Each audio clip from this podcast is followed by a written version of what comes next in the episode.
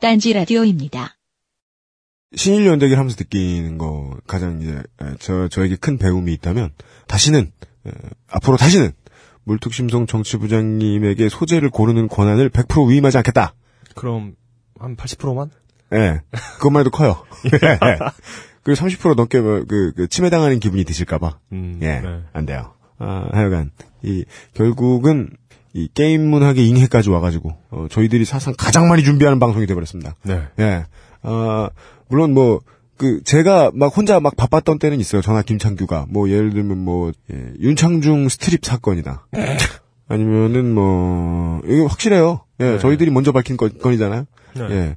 혹은 뭐 저 필리핀 납치 사건 이런 때만 해도 뭐 실시간으로 이 제보 들어오는 거 보면서 막 정신없이 준비했던 때들이 있었지만 이렇게나 많은 자료들을 찾고 에, 이 사람들이 지금 방송에 참여하는 사람들이 에, 전부 다 고된 노동을 해가지고 하는 건 처음입니다. 예. 네. 에, 어, 이제 이 괴로운 거 하고 저희들이 이 사회 분량을 한꺼번에 쫙 내보내고 네. 어, 한 주만 살짝 쉬었다가 네. 물론 이 에, 마사오님 덕분에 일이 또 생길지 모르겠습니다만은 네. 한 주만 살짝 쉬었다가 돌아올 것 같습니다. 예. 저희도 이제 곧 여러분 만나러 나갑니다. 아이고, 히스테리 사건 파일 그것은 알기 싫답니다. 이제 45번째 시간입니다. 에브리온 TV, 자연의 슈퍼푸드 아로니아진, 도서출판 아포리아, 오존금칫솔 주식회사 힘내요, 도서출판 글과 생각, 소다메이커 소다스파클, 기능성 남성 속옷 바디비 프리미엄, 하이브리드 방탄필름 아마스, 건우 축산 추석 한우 세트가 함께합니다. 딴지 라디오입니다. 주석맞이 딴지마켓 초특가 기획상품 더 한우 라이브 한우를, 먹어야, 추석이, 끝난다. 2010년 구제역의 공포를 기억하십니까? 구제역 청정지대 전라남도가 키워낸 건강한 한우입니다. 화가 가득한 설을 먹으면 인간에게도 화가 쌓인다는 사실을 아십니까? 국내 최초 동물복지 조례에 의거 건강한 환경에서 행복하게 자란 한우입니다. 도축, 가공, 보관의 위생 상태가 불안하십니까? 전라남도 최초의 해썹 인증업체 건우축산이 보증합니다. 지금 바로 딴지마켓에 가보세요. 추석맞이 초특가 한우 선물 7종 세트를 한정 수량 오직 100세트만 선착순 예약하실 수 있습니다. 상품 예약은 9월 4일까지 가능하며 예약 상품은 9월 5일부터 12일 사이에 일괄 발송됩니다. 예약 고객에는 맛보기 한우 250g을 추가 증정해 드립니다. 서두르시라, 졸리라. 단돈 만 원. 뭐가 만 원이냐고요? 칫솔이 만 원입니다. 칫솔 하나가 만 원이냐고요? 그렇지 않습니다. 식용 금이 첨가된 미세모 나노 금칫솔 10개들이 한 세트가 만 원입니다. 그럼 배송료는 따로 내냐고요? 아니요. 배송비도 무료입니다. 왜 이렇게 싸냐고요? 좋은 제품을 많은 분들께 알리고자 오픈마켓 최저가보다도 25% 할인된 가격에 준비했습니다. 오직 딴지 마켓에서만 나노 금채솔 10개들이 한 세트를 은하계 최저가 만원에 배송비까지 무료로 구입하실 수 있습니다. 가격에 놀라고 품질에 한 번 더 놀라실 겁니다. 자신이 원하는 술이나 안주를 가져와서 마셔도 되는 포장마차, 소주탁 한 잔도 파는 포장마차, 원하는 대로 쓸 수 있도록 손님에게 포장마차를 아예 하루 동안 빌려주는 포장마차, 손님이 생각해온 조리법을 팔아 그 이윤을 손님에게 정산해주는 포장마차, 생일날에 누구든 외상해주는 포장마차, 돈 안 쓰고 기부하는 힘내요에서 여러분이 힘을 모아주신다면 만들 수 있습니다. 페이스북에서 매주 한 번 공짜로 얻는 착한 천원 잊지 말고 챙겨주세요. 완벽에 가깝다. 그리고 이 포장마차를 만드신다는 분은 하나의 조건을 더 걸었습니다. 어, 영화인은 20% DC인가? 뭐 이런. 왜, 왜요? 이분이 영화랑 무슨 관련이 있나요? 뭐한 20년인가 10년 동안 이 영화 스텝을 하신 분이시래요. 아이고, 힘들게 사셨네. 예. 에, 그래서, 어, 이게 뭐, 이, 천 원 말고 천 원 이상을 그 기부해주신 분들한테는 투자의 형식인지 제가 정확히 모르겠지만, 음. 예. 예. 알아봐서 알려드리도록 하겠고. 땡! 정말입니다. 우리가 이 게임의 잉해 시간을 통해서 새로운 미디어가 나오고 새로운 예술이 나올 때 언제나 100% 배척당한 역사를 보아왔습니다. 이, 그런 이야기로 말할 것 같으면 예, 무조건 그런 이야기만 실려 있는 책, 예, 닉 테일러의 신작 히즈 스토리, 도서출판 글과 생각의 히즈 스토리 역사라고 불리는 그들만의 이야기에서 보내드리는 기본 교양 게임 문학의 잉해 45회 시작합니다. 아, 누가 물어보대. 저 주종종은 테란입니다. 처음부터 끝까지 테란입니다. 예.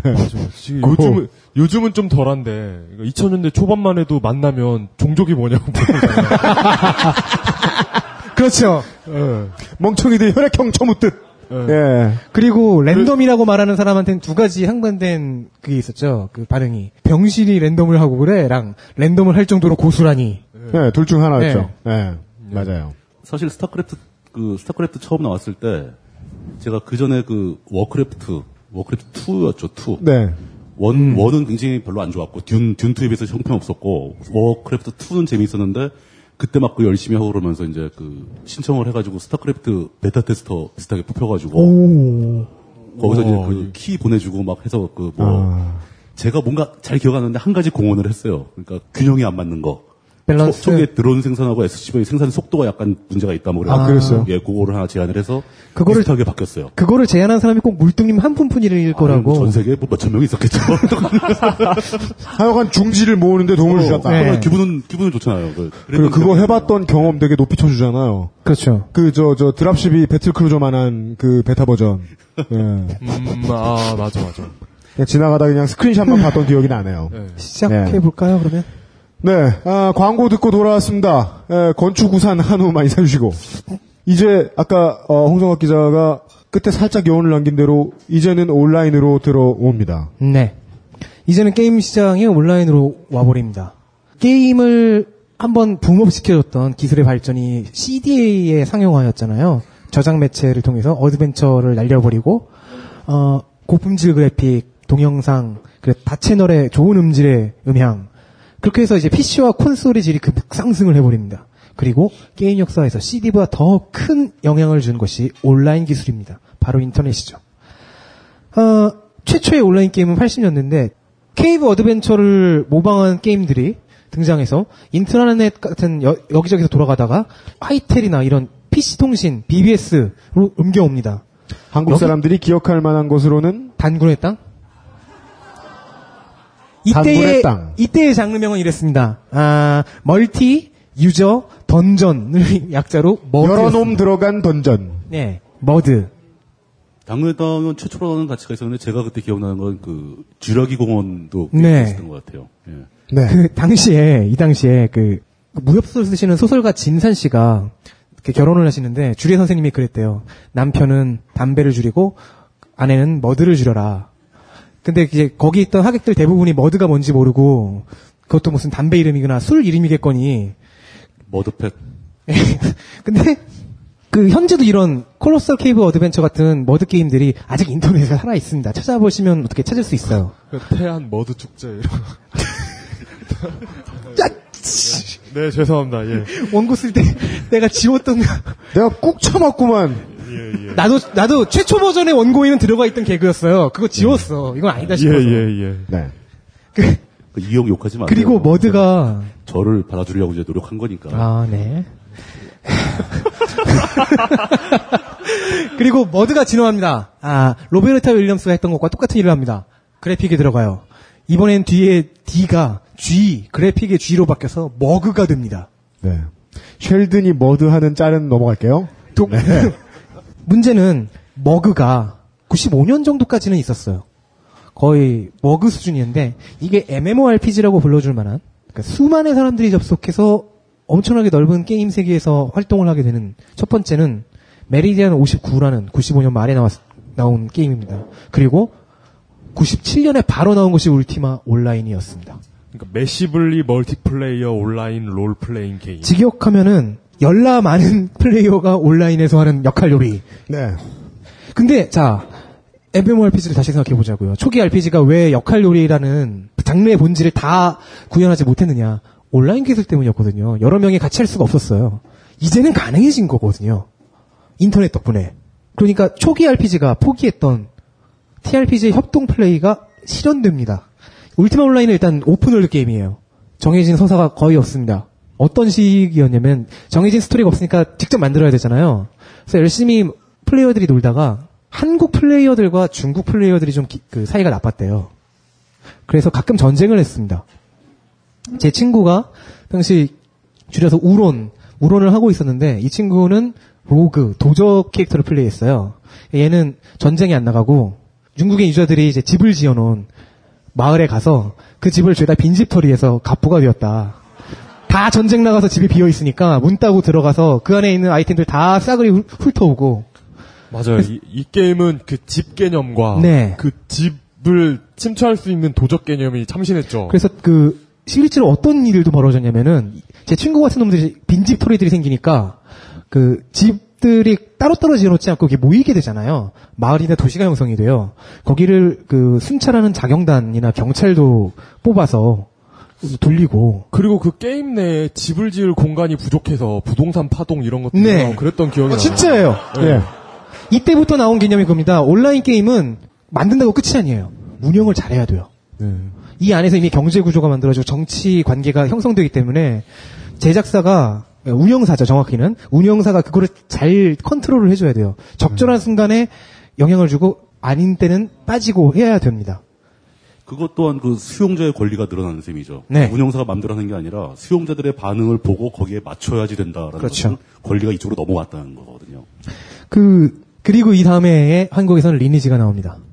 98년입니다. 리니지 1이죠.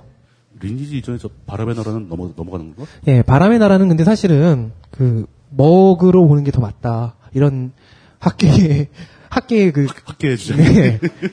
한국 학계는 아니고요, 그것도. 한국에서는 그걸 연구하시는 분이 아직 한 서너 분밖에 없어요. 그 현피라는 말이 리니지에서 나왔죠. 네, 리니지에서 나온 거 아니에요? 리니지에서, 그러니까 원래는 그 울온에도 있고 리니지에도 있는 개념이 플레이어 대 플레이어입니다.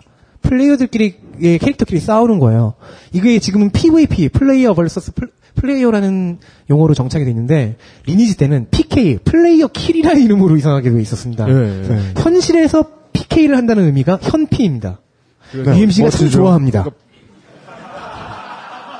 그 케어 생각하면 그러니까 그 네. mob을 죽이는 게 아니라 실제 플레이어를 네. 죽인다는 의미의 PK가 그 처음에 리니지로 네. 리니지로 이제 온라인 게임을 처음 시작했던 사람들은 저, 저 자식이 왜 날 죽여 하면서 엄청 욕했어요. 네. 근데 이제 이제 와서는 그, 어, 그래서 PK PVP도 하나의 컨텐츠가 됐죠. 그러니까 PK는 나쁜 짓 해가지고 예 그런 네. 살인자 이러면서. 있었는데 그러니까 살인자가 진짜 살인자 게임 내에서 살인자 취급을 받았는데 살인자가 되면 그 다른 사람이 날 죽여도 이렇게 되죠. 울티마 온라인과 리니지 때만 해도 네. 그런 식으로 왜 플레이어들끼리 싸워라는 생각이 있긴 있었어요. 그리고 그 생각을 접게 해주는 그리고 현재의 MMORPG 울티마 온라인 리니지를 1세대를 본다면 2세대의 MMORPG를 만들어낸 게임이 99년에 등장합니다. 소니 미국 지사에서 발매한 에버퀘스트입니다. 여기서 에버퀘스트에서 현재 우리가 알고 있는 MMORPG의 모든 개념이 여기서부터 시작이 됩니다. 그리고 이 에버퀘스트에서 시작한 것을 거의 완성시킨 게 2002년에 나온 다크 에이지 오브 카멜롯 줄여서 다옥입니다. 여기 이 두 작품부터 시작된 게 역할놀이로서의 면모예요. 왜냐면은 모든 여기에 등장하는 직업들, 직업군들이 클래스가 명확한 용도가 있게 제작이 됐어요. raid라는 개념이 등장합니다. 플레이어 하나나 한 몇- 단지 몇 명이 모이는 것만으로는 달성할 수 없는 목표입니다. 엄청나게 강한 mob, 보스 mob. 얘네들을 잡기 위해서 어떻게 해야 되느냐? raid라고 명명된 이 컨텐츠를 소화하기 위해서는 일단 굉장히 강한 상대의 데미지를 견뎌내고 그 데미지가 다른 사람한테 가지 않고 자신한테만 올 수 있도록 하는 방어 전담 클래스가 생기고요. 그 사람과 다른 사람들이 이제 치유시켜 줄 수 있는 healer 계열이 또 생기고요. 그리고 진짜 그 mob을 잡게 되는 사람들, 딜러라고 하죠. 자기한테 공격이 오지 않게 하면서 실제로 제일 많은 데미지를 줘야 되는 직업분들. 이런 식으로 역할 분담이 생깁니다. 여기서 나온 것이 어그로라는 개념이에요. 네. 어그로는 그러니까 그 보스mob이 어떻게 예, MMORPG 안, 해, 안 해보신 분들은 따로 네. 찾아보지 않으면 어원을 모르죠. 예. 네. 우리나라에서는 보통 게임사들이 위협 수준이라고 번역을 합니다. raid에 있어서 이게, 이게 제일 중요해지는 건데, raid를라는 게임, 그, 게임 컨텐츠를 소화함에 있어서, 보스mob이 누굴 때리느냐, 그걸 어떻게 알고리즘을 짜느냐가 중요해집니다. 그냥 제일 가까이 있는 사람, mob 자신에게 가장 큰 데미지를 입히는 사람, 정상적으로 보면 가장 가깝고 가장 큰 데미지를 입히는 사람이겠죠. 그런데 아까 말한 방어 전담 클래스 플레이어들은 사용할 수 있는 스킬에 mob들의 시선을 더 많이 가져온다는 의미죠. 그래서 이게 요즘 정치 시사에서 수많은 사람들의 적대심과 시선을 끌어모은다는 의미가 되었습니다. 네. 예. 예. 맞아주는 일을 함으로써 자신의 소속 집단의 이익을 보장해주는. 네. 그러니까 그 네. 어그, 어그로라는 게 그 적들이 날 때리게 한다는 거잖아요. 그쵸. 적들의 어떤 적개심을 자극해서 음. 날 때리게 하는 것이기 때문에 이게 좀 비뚤어지면 관심병과 굉장히 그 어그로를 즐기는 사람들이 돼요. 있죠. 예. 제가 최근에 실수로 잘못 어그로를 끌어가지고 제 생각에는 그 어, 나오네. 정특이신 것 같아요. 방어 전담 직업이죠. 보통 그런 걸 탱커라고 네. 부르는데 굉장히 큰 공격을 받았어요. 근데 그 공격이 성사되진 않을 것 같아. 근데 굉장히 좋은 탱커이신 거죠.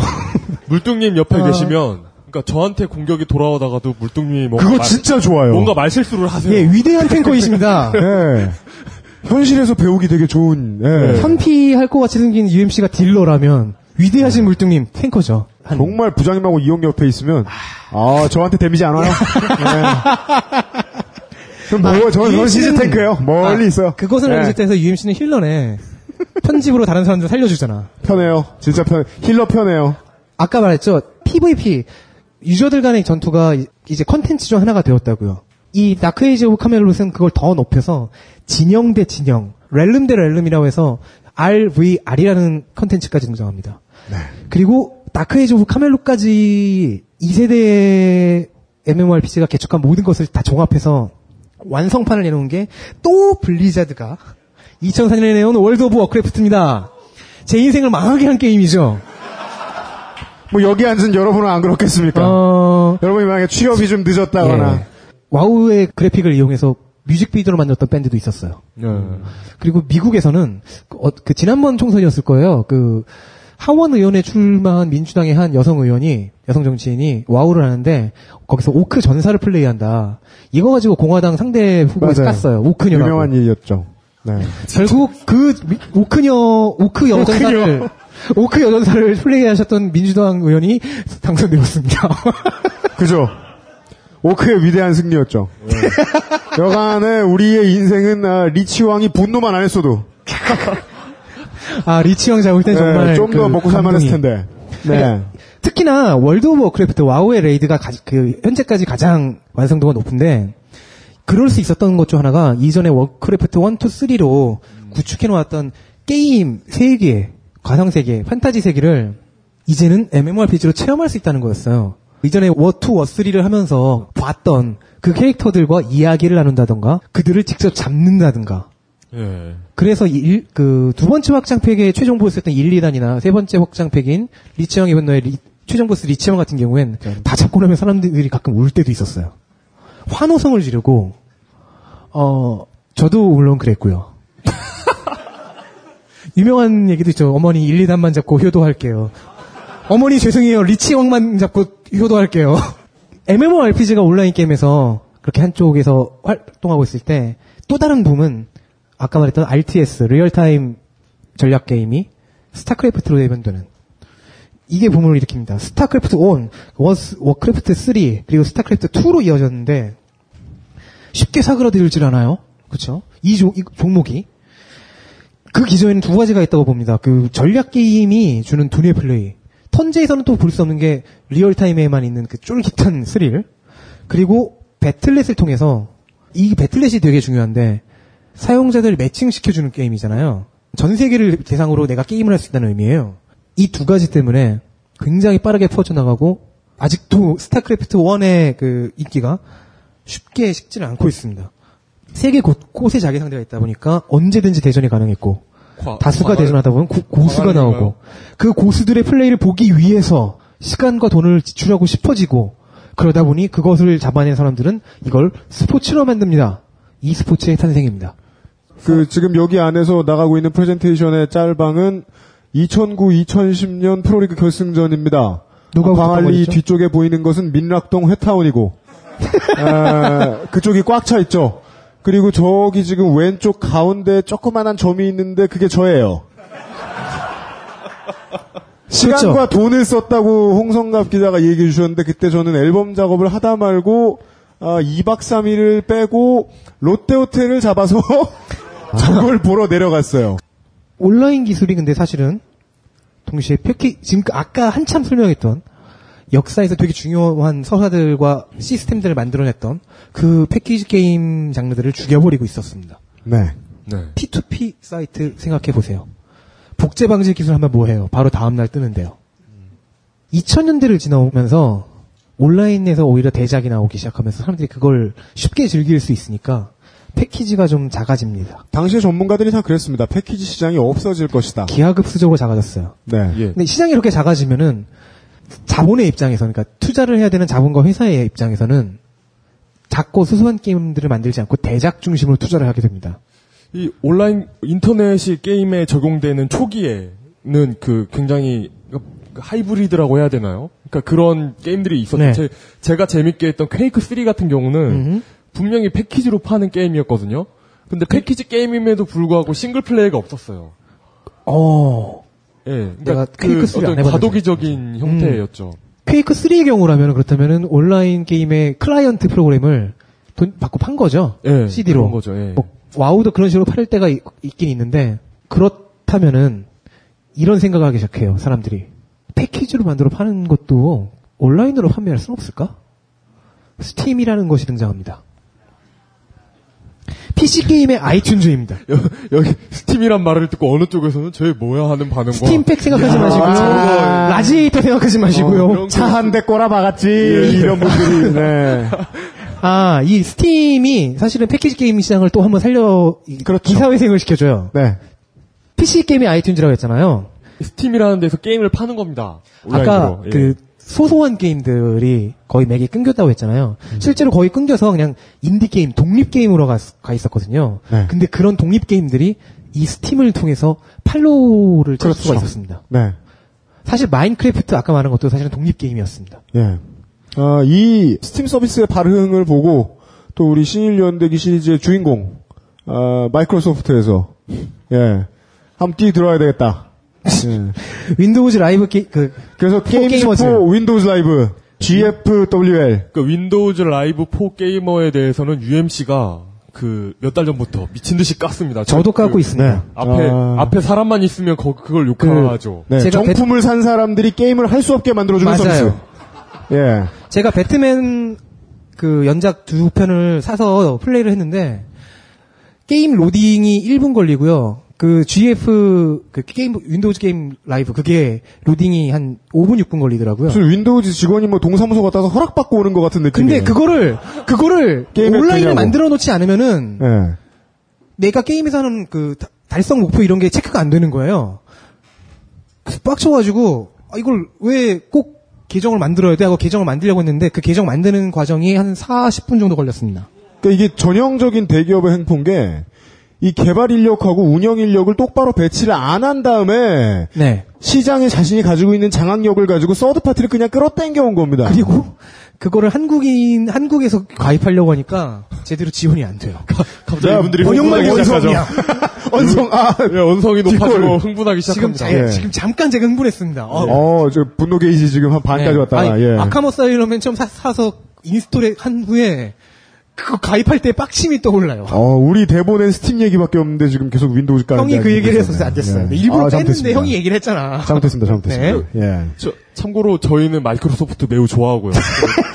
아, 그렇죠, 그렇죠. 딴지, 아. 그러니까 딴지일보 자체가 이게 치, 그, 친 마이크로소프트 기업이에요. 그 저희가 직원은 아니지만 저희가 작고 부드러운 기업이에요. 예. 예. 그러, 그런데 이제 그 게임 너의 객체는 자꾸 대해서만은 부드러워. 칭찬할 수 없다. 그 아까 이제 배틀넷 얘기로 다시 돌아가 보면은 소프트웨어 기술이 어, 물뚱님의 설명에 의하면 GPL을 통해 퍼져나갔잖아요. 소프트웨어 기술이 엄청나게 시너지 효과를 내면서 발전을 했다. 게임에서 GPL의 역할을 한 게 MMORPG에서 사람들이 만난 것과 그리고 배틀넷이었습니다. 사람들을 만나게 해줬다는 거였어요. 마치 GPL로 개발자들이 서로 만나듯이. 그런데 여기서 블리자드와 웨스트우드는 또 멋진 일을 합니다. 한 축인 RTS를 잡고 있던 두 회사가 게임의 map을 user가 직접 만들 수 있게 하는 map 제작 엔진을 게임 제작 엔진까지는 아니고 map 제작 엔진을 user용으로 만들어서 공개합니다. 그게 use map setting이라는 스타크래프트에서 그렇게 표현하는 map입니다. 이것 때문에 두 개의 하위 장르가 생겨나 버렸습니다. 오직 이거 하나 때문에. 왜냐하면 원작 게임에서 지원하지 않았던 형태의 게임을 만들어냈거든요. 그 첫 번째가 tower defense입니다. 네. 뭐, 여러분 폰 꺼내시면 하나씩 다 있을 것이기 네. 때문에. 아까 이- 물뚝 부장님이 하시던 그 플랜트 그것도 tower defense의 그 개념이죠. 그 하위의 장르에 속하죠. 제가 재밌게 했던 건 킹덤 러시. 그리고 워크래프트 3의 use map에서 나왔던 카오스 올, 온라인이었습니다. 네. 이건 아예 어, AOS라는 장르를 하나 만들어냈어요. 그게 뭐죠? 그 양쪽에서 네. 미니언이라고 하는 그 일반 조그만 그 유닛들은 계속 나와요. 네. 대신에 그렇게 자동으로 나오는데 음. 플레이어들은 각자 하나씩의 좀 굉장히 강한 영웅급의 네. 유닛을 조종해서 그 맵을 돌아다니면서 서로 싸우는 겁니다. 음. 맵 곳곳에는 타워나 그런 건물들이 있어서 네. 방어 기지나 공격 기지 역할을 수행하는데 그걸 부수면서 어. 그래서 상대의 본진을 먼저 함락시키거나 아니면 제한 시간 내에 제일 많은 미니언과 영웅들을 죽이거나 하는 게 이기는 게임인데 진상공무상 온라인인가요? 아니요. 네. 진상공무상 온라인은 3인칭으로 이렇게 보이잖아요. 네. 바로 뒤에서 네.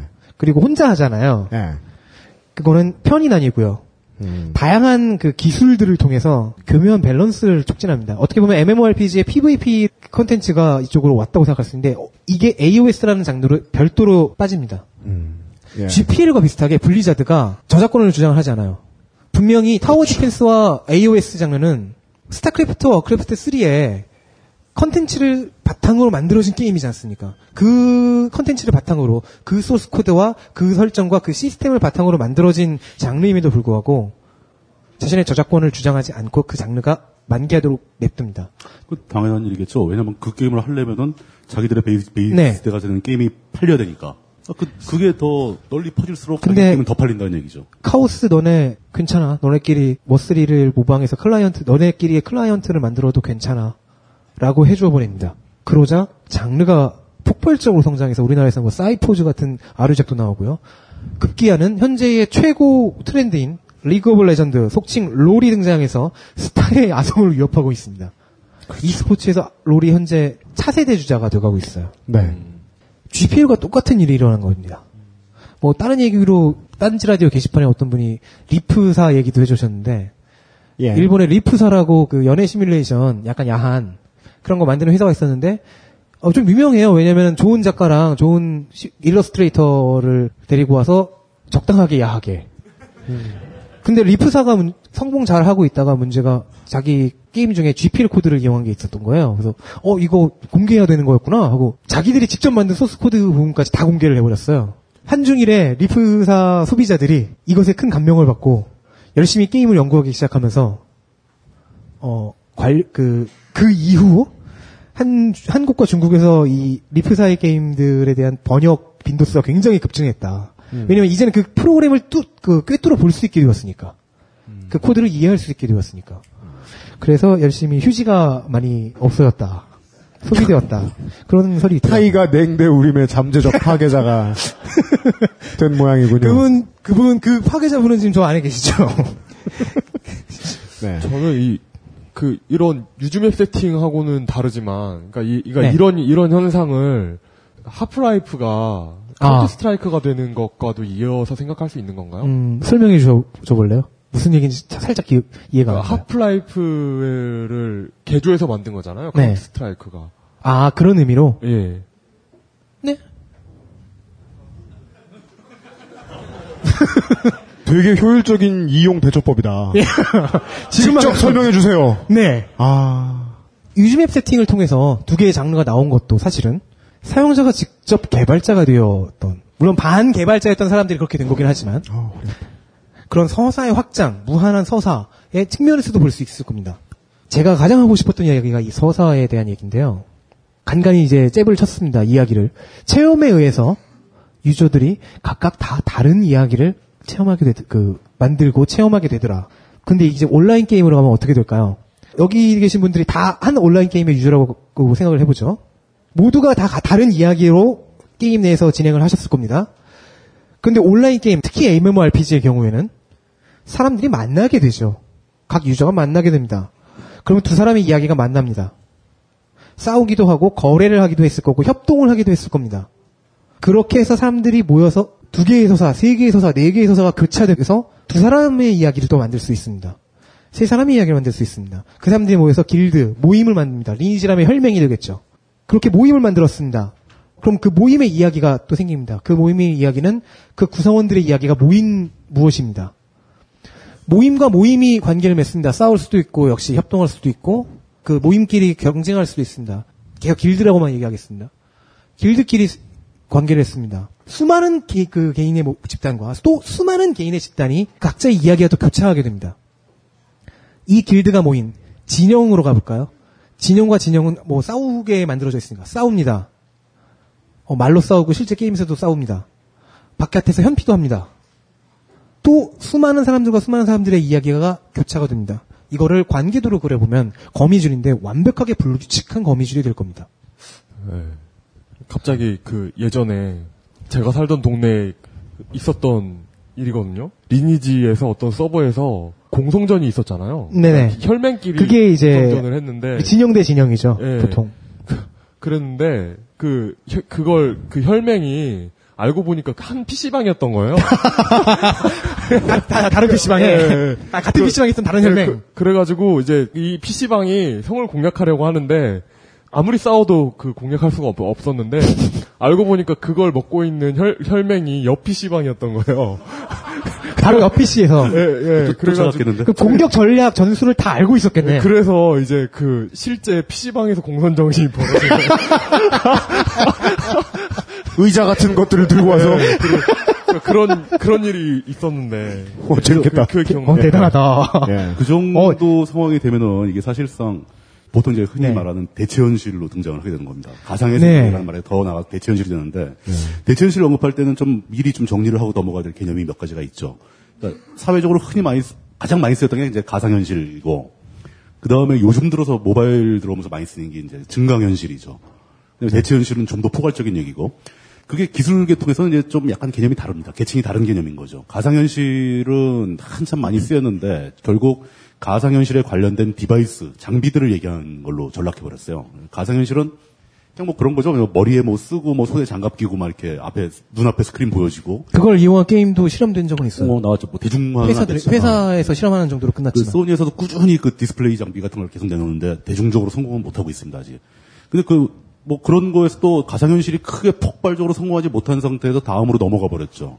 모바일 장비, 뭐 핸드폰만 딱 보면은 실제로 사진으로 도 거리가 보이는데 상점 위에 뭐 이렇게 뭉게구름 해가지고 이 가게는 맛집이다 뭐 이런 식으로 표현해 줄 수 있게. 네. 이게 점점 더 발전하면 뭐, 그, 가, 저, 서점에 가서 책을 하나 그냥 딱 보, 그 카메라를 통해서 보면은 이 책의 저자에 대한 설명이 쫙 들 수 있는 거고.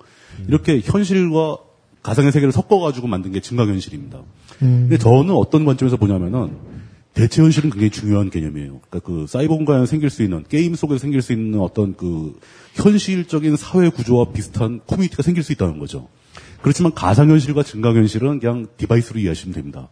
또 이거와 관련해서 뭐 실제 현실감 있게 보여주는 디스플레이 기술 같은 거, holographic 같은 경우는 거의 완성됐어요 기술이 full color로 구분이 거의 안 갈 정도로 그냥 리얼하게 3D 디스플레이가 됩니다. 이게 상용화가 안 되는 건 기술 문제, 기술과 안정성 문제뿐이에요. 지금 계속 그런 거 연구하고 있고 뭐 SF만 나오는 거 아닙니다. 다 할 수 있어요.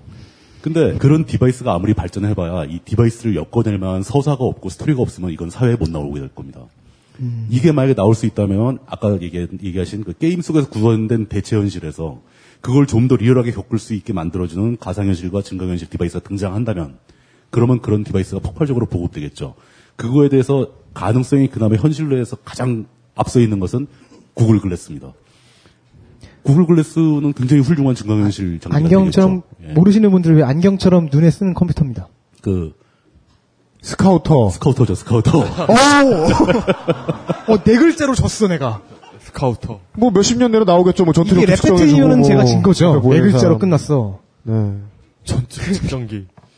네. 그 근데 이제 저는 아까 말한 그런 MMORPG 내에 구현된 그건 이제 가상 사회잖아요.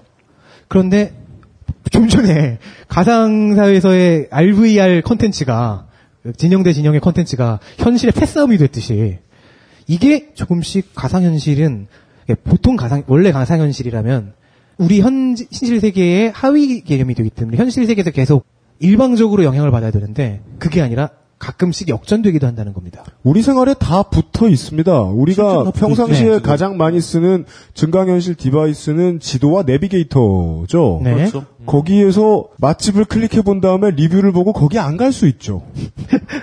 증강현실은 다시 현실에 영향을 미칩니다. 그리고 이 가상의 단계가 예를 들어서 조금 더 나가본다면 이건 이제 미래에 대한 상상을 좀 해본다면 현실에 덧붙여진 가상 세계 정도가 아니라 물뚱님이 말씀하신 대로 이 증강현실 가상현실 device가 무한히 발전하면은 대체 현실, 즉 현실과 동등한 가상 공간이 나올 수도 있죠. 그렇다면 인간이 세계나 대륙을 하나 창조한 셈이 됩니다. 실제로 이게 게임 공간에서 말고 그 그런 시도도 많이 있습니다. 네. 이제 첨단 기술을 다루는 회사 같은 데서 가상의 오피스를 만드는 거죠. 각자 집에 있는데도 불구하고 각종 장비의 도움을 받아서 그 가상의 공간에 모여서 회의도 하고 서로 뭐 의사결정도 할 수 있고 일도 할 수 있고 점점 이런 세계로 옮아가고 있는 중입니다. 그리고 그런 분야에 대해서 게임이 가장 큰 실험대가 되기도 하지만 동시에 이미 90년대 초반에 학계에서는 이 가상현실의 기술적, 철학적 가능성과 의미를 탐구한 학자도 있었습니다. 스티브 옥스타칼리스라는 사람인데 아, 읽어보고 싶었는데 원서예요. 다행인 거는 우리나라에서 소설 하나 출간됐었는데 옥스타칼리스의 아이들이라고 그 옥스타칼리스의 저서에 있는 내용을 토대로 자기 그 세계를 소설 내의 세계를 만들어냈던 겁니다. 그 자세한 것은 딴지일보에서 제가 연재를 얼마 전에 끝낸 덕질 비기닝 기사에 SF 편을 보시면 네, 아실 수 요정이 있습니다. 되는 법. 예. 아, 최근에는 이게 재, 재간돼서 팔란티어 게임 중독 살인 사건이라는 이름으로 나왔습니다.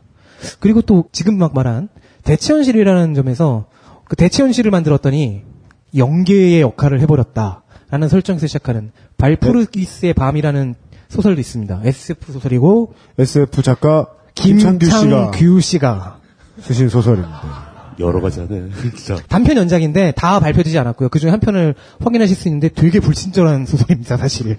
그 한 가지 사례만 제가 더 들자면 그 몇 년 됐죠. 그 일본하고 우리나라하고 합작으로 만들었던 애니메이션 영화가 있었는데 그 서머워즈라고 네? 서머워즈에 보면 그 안에 그 거의 대체 현실에 가까운 게 나옵니다. 그 모든 사람이 다 온라인 공간에 접속해 있고 그 안에서 공적인 행정 업무 같은 걸 다 처리하고 뭐 이런 사회가 보입니다. 뭐 거기를 망가뜨리려는 적과 뭐, 사- 뭐 최종적으로 고스톱을 쳐가지고 싸운다 뭐 이런 내용인데 저는 그 재밌던 영화였어요. 미국에서 만들었던 게이머즈라 게이머라는 영화도 기- 생각나네요. 그 덱스터의 마이클 시홀이 악의 연기를 했었는데 거기서는 인간이 인간을 조종할 수도 있는 그럴 수 있는 이유 중 하나는 MMORPG와 기타 온라인 게임에서 구현된 가상 사회가 학계의 여- 연구 재료가 되기도 해요. 아까 말했잖아요. 그 안에서 게임의 재화가 게임 내에서 돌아가고 소비되고 생산되고 인플레를 겪고 하는 이거 경제학자가 관찰하고 싶어하는 가상 사회 모델일 겁니다. 반면에 거기서 정치적인 싸움들 하면은 사회학자나 정치학자가 보고 싶어하는 연구 모델이 될 겁니다. 실제로 리니지 2의 바츠 해방 전쟁이라는 에피소드가 있습니다. 이 이야기는 순전히 유저들이 만들어낸 이야기고요. 그 이야기를 가지고 어, 리니지 개발사에서 기념도 해주고 그러니까 이게 어떤 작가들은 그거를 이거를 주제로 전시회도 열었어요. 전시회도 열어주고. 그러니까 이게 뭡니까? 리니지 2의 첫 번째 서버 이름이 바치예요. 예. 그죠? 리니지 2 입장에서는 굉장히 저- 유서 깊은 서버죠. 아, 이 리니지 2의 굉장히 초기 서버군요. 네. 근데 리니지의 특성상 사양터라고 하죠. 내가 올라가고 싶은 레벨, 앞으로 달성해야 되는 레벨에 맞는 사냥터에 들어가서 몹을 잡아서 경험치를 쌓아야 돼요. 그런데 바츠 서버에는 너무 빠르게 그 렙업을 한 일명 기득권층이 있어서 그 어. 혈맹들이 있어서 거기 혈맹의 사람들이 가장 상위에 있는 사냥터를 독점하고 그 밑에 사람들이 주지 않는 겁니다. 아. 문제는 그 밑에 사람들은 이들이 독점하고 있는 사냥터로 들어가지 않으면은 레벨업을 할 수가 없는 거예요. 짜증이 나겠죠. 다 똑같이 돈 내고 다 똑같이 PC방이든 회사에든 돈 내고서 지금 게임을 이용하고 있는데 왜 우리는 레벨업 할 수 없느냐? 야, 홍성갑한테 이 얘기 처음 듣는데 되게 그 할머니한테 옛날 얘기 듣는 것 같았어요. 완전 흥미로웠어요. 예. 그러자 사람들이 그러니까 이 기득권층 바로 밑 레벨들이 모여있던 혈맹들이 반기를 들기 시작합니다. 그 권력을 국민에게로 사양터를 우리 모두에게로. 어. 그런데. 그래서 그 네. 서버 서버 초기부터 활동했던 그 기득권층을 물리치는 전쟁을 했군요. 네. 당연히 물리치지 못하죠. 그 레벨에서 차이가 엄청나게 나는데 어. 그러자 다른 서버의 사람들이 이 이야기를 듣고 비분간계하여 정말로 칼 마르크스가 나옵니다. 네 바치 서버에 접속을 해줍니다. 말이 안 되는 거예요. 이 사람들이 여기 와서 캐릭터를 형성한들 수십 레벨이 되는 적과 이미 기득권층에게 칼 한 번 들어가겠습니까? 안 들어가요. 근데 만국의 쪼랩이 단결해요. 네. 이 사람들이 갖고 있는 그 방어구가 기본으로 주어지는 거잖아요. 일명 내복단이라고 불립니다. 이 내복단이 수십 수백이 몰려들어서 그 고렙 한 명에게 덤빕니다. 물론 당연히 그 고렙 한 명에게 기득권이 돼서 80년, 90년 됐던 그 고렙 한 명이 다 썰려 나가죠. 그런데 이걸 계속합니다. 야, 왠지 굉장히 비장한. 네, 굉장히 비장했어요, 이때 분위기는. 네. 썰리면 다시 부활해서 다시 와서 죽고. 그러면서 칼 한 번 박아 넣어 보겠다고 아기처럼 달려드는 수십 수백의 그 내복단들. 아, 이게, 데미지 한 번 줘보겠다고. 예. 이게 위키피디아 항목에도 바츠 해방 전쟁이라는 게 있어요. 네. 근데 이게, 그러니까 여기 보면 이게 그 보통 일이 아니라는 느낌이 드는 게 2004년 6월부터 2008년 3월까지 4년간 한 전쟁이에요. 네. 이 한반도의 정전 이후에 있었던 가장 큰 전쟁입니다. 이게 참여정부에서 그, 그, 제가 다 설명할 수는. 이어지는 이게 그렇죠. 다 설명할 수는 없는데 1차, 2차로는 아니고요. 그리고 내복단의 활약 말고도 정치적인 합중 유령도 벌어집니다. 이 기득권층에서 연인원- 조금 떨어졌던 혈맹을 연인원 20만 명. 그 혁명 전쟁을 주도적으로 수행했던 그 5개 혈맹의 연합체에서 이 한 혈맹을 끌어들이고 동맹으로 그쪽에서 나와 우리랑 하자. 뭐 그런 식으로 정치적 외교적인 부분까지 있고 그리고 결정적인 전투 한가 두 번 정도 있었는데 그때 기만 전술을 써서 완벽하게 승리를 해버립니다. 그리고 이겼어요. 야.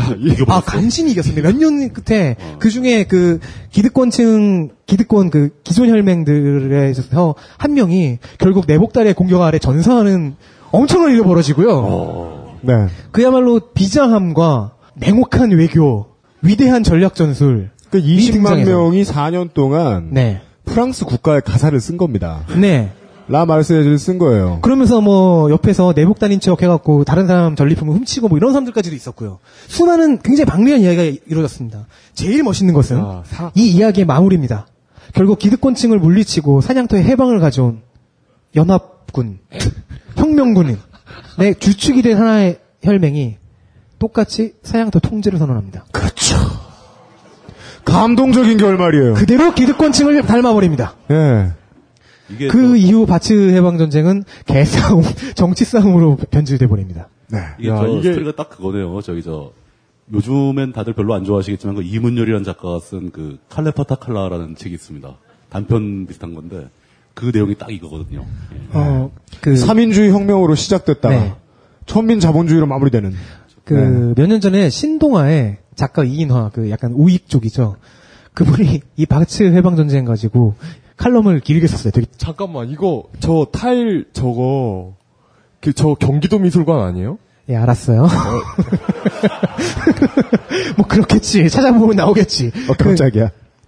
어, 어딘지 궁금하신 분은 검색하시고요. 아, 상당히 MMORPG의 사회성, 이게 무시할 수 있는 가상사회가 아니다라는 것을 얘기할 때 대표적으로 등장하는 게 이 바츠 해방 전쟁입니다. 아, 근데 이런 게 가상현실을 넘어 대체현실급까지 된다면 어떻게 될까요? 섞이는 거죠. 그쵸. 현실과 완전히 섞여버리겠죠. 그럼 정말 예측할 수 없겠죠. 대체현실에서 현실, 우리 이 현실 세계의 전쟁이 대리전이 벌어질지도 모르고. 어, 실제로 이미 많이 섞였습니다. 요즘 들어서는 이제 사이버월드, 뭐 사이버 세상 뭐 이런 말 잘 안 쓰잖아요. 왜냐하면 인터넷이 막 퍼지던 초창기에는 다 뭐 사이버가 어떻고 그런 얘기를 많이 했었는데 써보니까 이건 그냥, 그냥 현실이더라는 거죠 인터넷. 네. 맞습니다. 가상현실, 대체현실을 넘어서 사실은 발전한 디바이스를 이용해서 재미있게 디스플레이 된다는 것 뿐이지 다 모든 게 다 현실입니다. 아까 언급했던 옥스타칼니스의 아이들, 현재 제목은 팔란티어 게임 중독 살인 사건의 기초 개념도 그런 거였습니다. 가상현실 게임을 거의 완벽한 가상현실 게임이 만들어졌고 그 게임을 플레이하다 보니까 그 세계가 여기에 섞여 들어오고 그 세계에 내 캐릭터가 아니라 나의 또 다른 인격이 되어버리고 그 둘의 정체성 사이에서 고민을 하게 되고 그런 게 이 소설의 기초 개념이었습니다.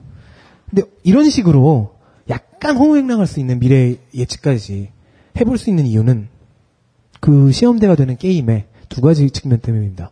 신인류 연대기 내내 울트님께서 얘기하신 거지만 기술이 우리 생활을 바꾸는 영향과 그리고 게임이 지금까지 인류 문명 사상 없었던 형태의 예술이었기 때문입니다.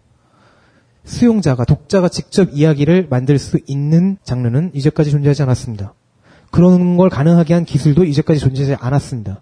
사실 신인류 연대기 전체를 관통하는 게 이겁니다. 어쩌면 인류 문명은 지금 굉장한 변혁기를 앞두고 있는지도 몰라요. 기술적인 부분 그리고 인문학적인 부분 둘 모두에서 상당한 변화의 씨앗이 있는 겁니다. 그 대표적인 천병은 상징은 게임이 될 겁니다. 게임은 이 정도의 명량으로 해석이 되어야 하는데 아하. 한국에서 많이 다르죠. 이미 미국에서는 표현의 자유를 규정하는 수정헌법 1조의 대상이 돼서 정치적으로는 예술의 지위를 획득했습니다. 아직 제 10의 예술 칭호까지는 못 받았지만요. 근데 이제 우리나라는 게임과 이걸 관련한 기술들에 대해 어떻게 바라보고 있는지 현 주소를 한창 욕해 보겠습니다. 네. 이제 이거 욕하면 마무리입니다.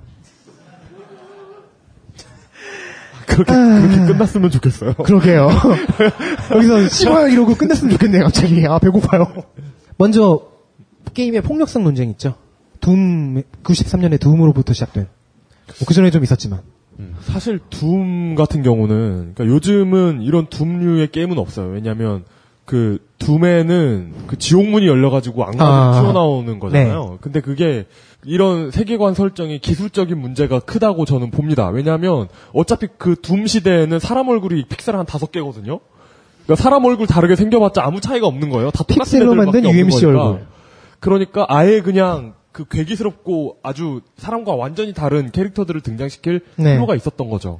근데 지금은 3D 렌더링, 어, 3D 엔진 예. 모든 기술이 발달하니까 역으로 현실 세계를 모사하죠. 스포츠 레이싱 게임처럼. 그, 그래서 오히려 의도했든 네. 안 했든 이렇게 캐릭터들이 그로테스크해지고 그러면서 이제 이왕 이렇게 된 거 폭력적으로 가자 해서 현실 세계에 있었던 전쟁을 하기도 하죠. 콜 오브 듀티 같이. 피, 피와 살이 막 이렇게 뛰어다니는 그런 게임이 됐죠. 둠은. 그런데 리버만 의원이 상원이었나 하원이었나 그건 확실치 않다. 기억이 나지 않는다. 아무튼 리버만 의원이 둠을 비롯한 게임의 폭력성에 공격을 할 때는 그런 얘기도 살짝 나온 적이 있어요. 게임은 그냥 태생적으로 폭력적이다. 왜냐 경쟁이 주, 주된 메커니즘이기 때문이다. 뭐 맞는 얘기겠죠. 되게 철학적인 얘기이기도 하고요. 근데 아니 뭐 그렇게 따지면 우리 사회가 폭력적이지. 네 네. 저 분자 맞추는 게임 안 해보셨구만. 그렇죠. 그건 폭력적이지 않잖아요. 어쨌든 간에 근데 이런 그 역사적으로 보면은 모든 새로운 장르, 모든 새로운 미디어가 등장할 때마다 누군가는 되게 짜증을 냈습니다. 제일 먼저 가장 빅 가까웠던 얘가 제9의 예술이라고 하는 만화. 저 어릴 때만 해도 제가 지금 30대 초반인데요. 어릴 때만 해도 어, 우리나라에서는 만화를 놓고 분서갱유를 했어요. 어린이날만 되면은 만화들을 모아놓고 태웠습니다. 분서는 했지. 갱유는 안 했구나. 어, 깜짝이야. 불량 만화 추방이라고 했었죠. 어. 왜 불량인지는 얘기 안 해주고. 그래요. 뭐 성적으로 뭐 야하다. 그거 성인들이 보는 건데. 뭐 네. 폭력적이다. 그거 성인들이 보는 건데. 뭐 재밌는 얘기도 있어요. 심의에서 잘렸다. 그 우화 만화를 그렸던 분인데 왜 잘렸냐 했더니 동물들이 말을 하는 게 현실성이 없다. 당시 만화. 4대 일간지에 나오던 소설들 다 야했어요. 네. 기억하시겠지만. 근데 예. 만화 이전에 TV가 처음 나왔을 때도 그랬어요. 30대 초반이라고 했죠. 저도 아직 바보 상자라는 비하를 기억해요. 그리고 TV 드라마 뭐 300만 불의 사나이 보고서 흉내냈던 애가 뭐 고- 떨어져 죽었다 뭐 이런 얘기. 네. 뭐 그걸로 아버지가 TV 저보다 TV 보지 말라고 그랬는데 전 세계에서 수천 수억이 봤을 사람 중에 딱 한 명 죽은 것 때문에 내가 왜 TV를 못 봐야 되는가. 그리고 영화가 나왔을 때도 그랬습니다. 영화에 중독될 거라고 떠들었던 게 언론입니다. 영화관에서 영화 보다가 기차가 이렇게 쫙 달려오는 장면에서 심장마비로 죽은 사람 얘기하면서 영화는 해롭다. 그, 언론이 한 얘기입니다. 그 기차가 달려온 장면 그 얘기는 그거죠. 르미레 형제가 제일 최초로 만들었던 네. 최초로 발표한 영화가 기차가 와서 쓰는 거였습니다. 그걸로 끝이에요. 네, 근데 그때 사람들이 다 기겁을 했죠. 뭐 기겁을 하고 처음 본 거예요. 어, 딘가에서 또 사람 두명 죽었고 심장마비로. 그것도 아마 루머였을 거예요. 근데 그거 보고 죽, 돌아가실 분은 웬만해서 돌아가실 것 같아요. 우리 이제 고인 제가- 드립이 아니고요. 네, 제가 제일 그 존경에 맞지 않는 만화 얘기로 할 것 같으면 이제 미국 애니메이션 사우스파크가 주는 되게 중요한 교훈이죠. 무슨 일이 있어도 부수적으로 사람은 죽는다. 네. 그 제가 아직도 물만 기억- 마셔도 죽을 수 있다. 제가 아직도 기억하는 그 9시 뉴스 하나가 있는데 그 공각기동대의 첫 장면을 이렇게 보여주면서 건물에서 뛰어내리는 게 청소년들의 자살률을 높일 수 있다면서 뭔 소리야? 그러니까 그게 그 그러니까 특수 요원이 옥상에서 뛰어내려서 침투하는 그런 장면인데 그 장면을 음. 보여주면서 그러더라고요. TV와 영화만 그럴까요? 라디오도 그랬습니다. 초반에 라디오가 나왔을 때 소음공이라는 말도 나왔고요. 그래서 이 기기는 해롭다. 역시 언론이 했던 소리입니다. 언론과 지식인들이 했던 소리입니다. 소설이라는 단어가 맨 처음 나온 건 중국 제자백과 때예요. 그때 이런 이야기로 쓰여진 도서, 그 이야기 자체를 소설이라고 불렀는데 당시 지식인들은 소설을 군자가 읽을 것이 못 된다. 저런 가담 항설 따위를 읽다니. 무식쟁이 하루배나 읽는 덜 떨어진 장르다라고 봤습니다. 그래서 그런 얘기, 그 학생들이 네. 동맹을 읽는 동안에 혼자 그 책 뒤에 삼국지 놓고 읽는 서당의 네. 그 훈장 이야기 이런 것도 많죠. 삼국지, 수호전, 금병매, 지금 현재 중국 4대 기서라고 불리는 서유기까지 네. 그 모두가 사- 처음 나왔을 때는 되게 천시받고 어. 그것들의 조상격인 고대 제자백과 시절의 그 전국시대, 춘추전국 시대 소설들은 더했죠. 그 조선시대에 굉장히 특이한 장르의 새로운 형식의 소설을 써가지고 대중적인 인기를 끌다가 문제가 돼서 정치적인 문제로 비화되고 결국 유배를 떠나게 되는 스토리를 담은 영화가 있었습니다. 음란 소생이라고. 네. 예. 어. 근데 실제로 박지원이 그랬죠. 음란, 음란 소생 내용 안 보셨어요? 박지원이 야한 소설을 썼다는 얘기는 아니지만은 그 심지어 소설도 그래요. 고대 중국과 그리고 소설이 노블이라고 하는 우리가 평- 지금 생각하고 있는 소설의 그 원형을 성립, 성립한 성립된 유럽에서도 중세 시대에는 노블의 워- 그 이전 시대 형태인 로망스 같은 경우에는 귀부인들이 그냥 규방에서나 읽고 아니면은 저기 천민인 그 떠돌이 음유 시인이 평민들한테 가끔씩 들려주고 그 대가로 평민들한테 푼돈이나 얻어 살- 살고 그런 장르였습니다. 근대에 와서야 이게 조금 대접을 받기 시작한 거예요. 새로운 무언가가 출현하게 되면 사회는 일단 까고 보는 게 공식이었습니다. 사회가 기본적으로 보수적이기 때문에 그런 거죠. 그러니까 새로운 네. 게 모르는 게 등장하면은 일단 거부 반응을 보이는 건 어떻게 보면 지극히 정상적인 일일 수도 있어요. 그 최초에 저는 그 표현을 제일 좋아해요. 모르면 겁먹는다. 네. 몰라서 네. 그러는 거죠. 네. 생소해서 두려워하는 걸. 모르면 겁먹고 겁내면 적대하게 되죠. 네. 아니 뭐 물론 이런 것도 있을 수 있다고 보는데 그런 것도 있습니다. 그 모든 미디어가 처음 나왔을 때는 무척 조악하고 그 내용이 알차기가 쉽지 않아요. 그리고 좀 이제 자극적이죠. 네. 처음에 인기를 끌기 위해서. 예. 근데 게임은 거기다가 더해서 기본 원리가 놀이예요. 그 놀이기 때문에. 그러니까 결국 놀고 있네. 굉장히 그 우리 사회에서 네. 게임에 대한 시각이 아직도 굉장히 부정적이죠. 이건 뭐 부정할 수 없는 사실입니다. 저희 또래 그 오락실 아케이드가 올락한 다음 세대의 사람은 모르겠는데 저희 때는 어렸을 때가 너무 많았으니까 저 집에서 학교까지 가는 사이에 오락실이 한 20개는 있었을 거예요.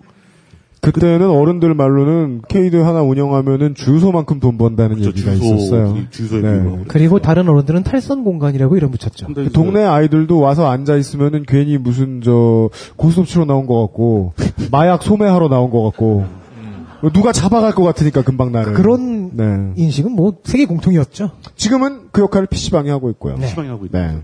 그러니까 어린 시절, 어린 시절에 오락실 가서 놀다가 그 어- 엄마한테 끌려와가지고 등짝한데 안 맞아본 사람은 게임을 얘기할 수가 없는 거죠. 네. 그리고 네. 맞을 때 별로 안 놀래요. 맞게 될줄 알고 있거든요. 저는 원인이 그 이런 여기에 있다고 봅니다. 그러니까 전통적으로 우리 사회는 굉장히 유희에 대해서 부정적이에요. 우리나라도 그 전후 복구도 그랬지만 그냥 전통 유교적인 전통도 그렇고 농경사회 전통도 그렇고 뭐 여러 가지 이유가 있을 수 있지만 유희에 대해서 굉장히 부정적입니다. 생산적인 일을 뭔가 해야 된다. 부지런하거나 혹은 부지런한 척이라도 해야지 대접받을 수 있는 사회인 거죠. 그러다 보니까 결국은 게임을 하는 사람은 뭔가 생산적이지 않고 일을 안 하고 노는 사람 취급을 받게 되는 거죠. 이게 게임이 부정적인 대우를 받게 된 아주 가장 기본적인 메커니즘이라고 생각을 합니다. 그 예전에 2000년대 중반 정도로 기억이 되는데 임요한 선수가 아침마당에 나온 적이 있어요. 그 유명한 일화죠. 그 그것도 천인 공노할 사건이었. 어, 임요한 아침마당 사건이 뭔지 좀 설명 가능하세요? 그게 뭐예요? 전 몰라요. 그 이상벽 씨죠. 네, 맞죠? 네. 그분이 임요한을 어, 모셔다가 그 임요한 선생을 불러다가 이 양반을 이 성소재 얘기했으니까 성소재 한 성소재 얘기 한 번 더 하자. 네. 성냥팔이 소녀의 재림에 나오는 김진표 씨 캐릭터 취급을 했어요. 아하. 그랬던 사건이에요. 그래서 무슨 치사하게 뭐 게- 장동품 벌고 벌고 다니는 그런 바보 게- 취급을. 게임하는 얘기를 하다가 이렇게 미네랄을 캐잖아요. SCV가. 네. 그러면 그 사이버 머니를 어떻게 뭐 하시냐면서 전혀 네. 게임에 대한 이해가 안 돼 있었고. 그래서 전 지구인에게 한꺼번에 현피를 당하실 뻔했죠. 음. 그래서 임요환을 그 게임에 중독된 폐인 취급하시면서 지금 그 사례는 저거겠죠. 그러니까 생소한 것을 싫어한다, 두려워한다 이런 게 그 게임에 대한 부정적인 입장은 사실 무지와 섞여 있는 겁니다. 게임이라는 게 뭔지 모르니까 더 싫어하는 거예요. 네. 그것을 이해하기 위해서는 또 뭔가 더 공부도 해야 될 것 같고 그것도 싫은 거죠. 아예 그냥 부정해버리는 거죠. 근데 이런 취급은 예술도 똑같이 받았어요. 우리 중고등학교 때 뭐 예술하겠다, 뭐 그림을 그리겠다, 음악하겠다. 그럼 당장 부정적인 반응이 옵니다. 지금 현재도 그렇죠. 보통 천대하는 명칭이 다 있죠. 화가는 환쟁이라고 그러고 음악하는 사람들은 딴따라라고 그러고 어? 딴따라. 어. 저도 그래서 어디 가서 음악한다고 말 안 해요. 그러니까요. 예. 제 고등학교 때 박찬호 선수가 굉장히 잘했는데 그때 저희 반 친구 하나가 사실 우리는 박찬호 말고 모르잖아요. 박찬호와 그 동료들. 뭐 LA의 그 동료들밖에 모르는데 한 아이가 메이저리그 선수들을 줄줄이 다 알고 있는 거예요. 어. 그래서 아니 너는 어떻게 그렇게 잘하냐고 했더니 하드볼 4를 열심히 해가지고 그렇죠. 게임을 통해서 얻을 수 있는 지식의 양 상당합니다. 그뭐 네. 게임을 잘하면 잘하면 잠수함 조종도 할 수 있을 네. 한참 할 때는 그 펠콘 4.0 이런 거 할 때는 어 F16 모르겠는데 이런 생각이죠. 근데 이게 또 사회의 태도가 굉장히 전 솔직히 이런 면을 굉장히 불쾌하게 생각을 하는데 역설적이고 이율배반적입니다. 화가가 그렇게 자기가 환쟁이라고 천대하던 화가가 돈 못 벌고 빌빌 거릴 때는 아주 천대하다가 뭐 갑자기 뭐 세계적인 명성을 얻어가지고 그림 한 장에 뭐 수십억씩 되고 이러면 엄청나게 존경을 하죠. 그럼 같이 놀고 싶어 하죠. 네. 게임의 경우는 그러지도 않아요. 지금 한류보다 더 많은 돈 몇 배를 벌어들이고 있는데 아직 게임은 네. 그 개인이 돈을 못 벌고 산업이 벌어서 그래요. 그런가? 예, 아무리 잘 나가는 게이머라고 해도 연봉 몇 억 수준이잖아요. 그 정도 가지고 존경을 못 사요. 얘가 게임 한 판에 3, 뭐 3천만 원이야. 뭐 얘가 뭐 대회 한번 우승하면 뭐 상금이 20억이야. 뭐 이래야 존경받을 겁니다. 실제로 미국에서는 저 프로 네. 갬블러들 그 저 텍사스 홀덤 프로 하는 프로 갬블러들이 한뭐한 번 대회에서 뭐 상금을 몇천 뭐 몇천억 몇천억 아니지 몇백억 100억 200억 받게 되면 그 사람들 사회적으로 존경받습니다. 베르트랑 네. 네, 우리 저 베르트랑 콩펠 2편 나왔었죠. 그 이렇게 역설이 발생하는데 게임에서도 특히 아직, 아직은 게임이 그 뭐 뭐 빈센트 반 고흐 같은 유- 위대한 게이머를 만들지 못했어요. 뭐 게임 제작자들도 게임 팔아서 돈 번 거지 뭐 별로 이렇게 성과를 못 얻었죠. 그러니까 어떤 식으로 얘기가 나오게 되냐면은 게임을 그렇게 천대하면서 아이들한테 게임하지 말라고 가르치다가 갑자기 게임 산업이 돈이 된다고 하니까 훌륭한 게임을 만들려고 작- 닥달을 하게 되는 거죠. 애들이 게임을 못하고 자- 뭐 하지 말고 잘하는데 안 하고 잘하는데 어떻게 훌륭한 게임을 만듭니까? 명텐도 얘기입니다. 아주 그, 예, 그, 뭐, 닌텐도가 돈 버니까 뭐 명텐도 만들어라. 이건 애시당초 앞뒤가, 앞뒤가 잘못된 거죠. 이 쓸데없는 게임 같은 거 하지 말고 게임이나 만들어. 뭐 이런. 명언이다, 진짜. 아, 어, 제목이다, 어, 제목. 시원해. 예. 오, 딴지 라디오입니다. 남성 여러분, 값비싼 옷을 입어도 폼이 안 나고 운동할 시간은 없으시다고요? 늘어진 뱃살과 튀어나온 가슴살 때문에 고민이십니까? 입는 순간 경험하시게 될 surprise! 바디뷰 프리미엄은 고가의 스포츠웨어에 쓰이는 아쿠아엑스 원사를 사용. 최첨단 공법으로 탁월한 보정력과 신축성, 가공할 흡수력을 겸비했습니다. 우와, 정말 신기해요. 늘어진 가슴이 근육처럼 탄탄해지고 올챙이 같았던 뱃살도 몰라보게 들어간대요. 바디뷰 대단합니다. 오직 딴지마켓에서만 드리는 이벤트. 바디뷰 프리미엄을 구매하신 분께 RV 콜라겐 팩, 남성용 수분 크림, 페로몬 향수 등 고급 사은품까지 선물로 드립니다.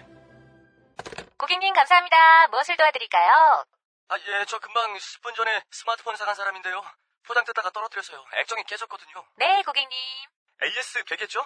그럴 리가요, 고객님. 스마트폰 액정의 흠집이나 파손은 100% 고객님 가실이랍니다.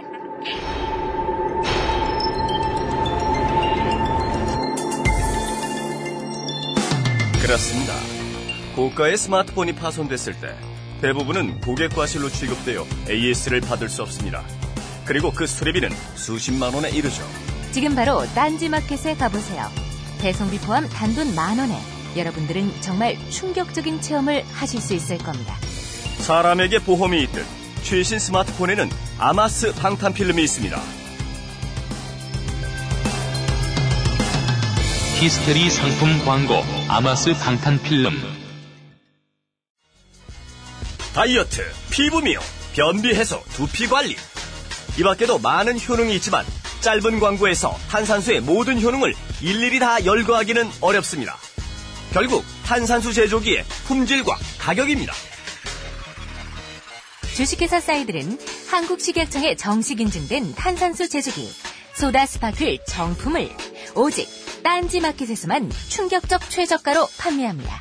강력한 성능, 압도적 최저가의 소다 스파클이 딴지스를 후원합니다.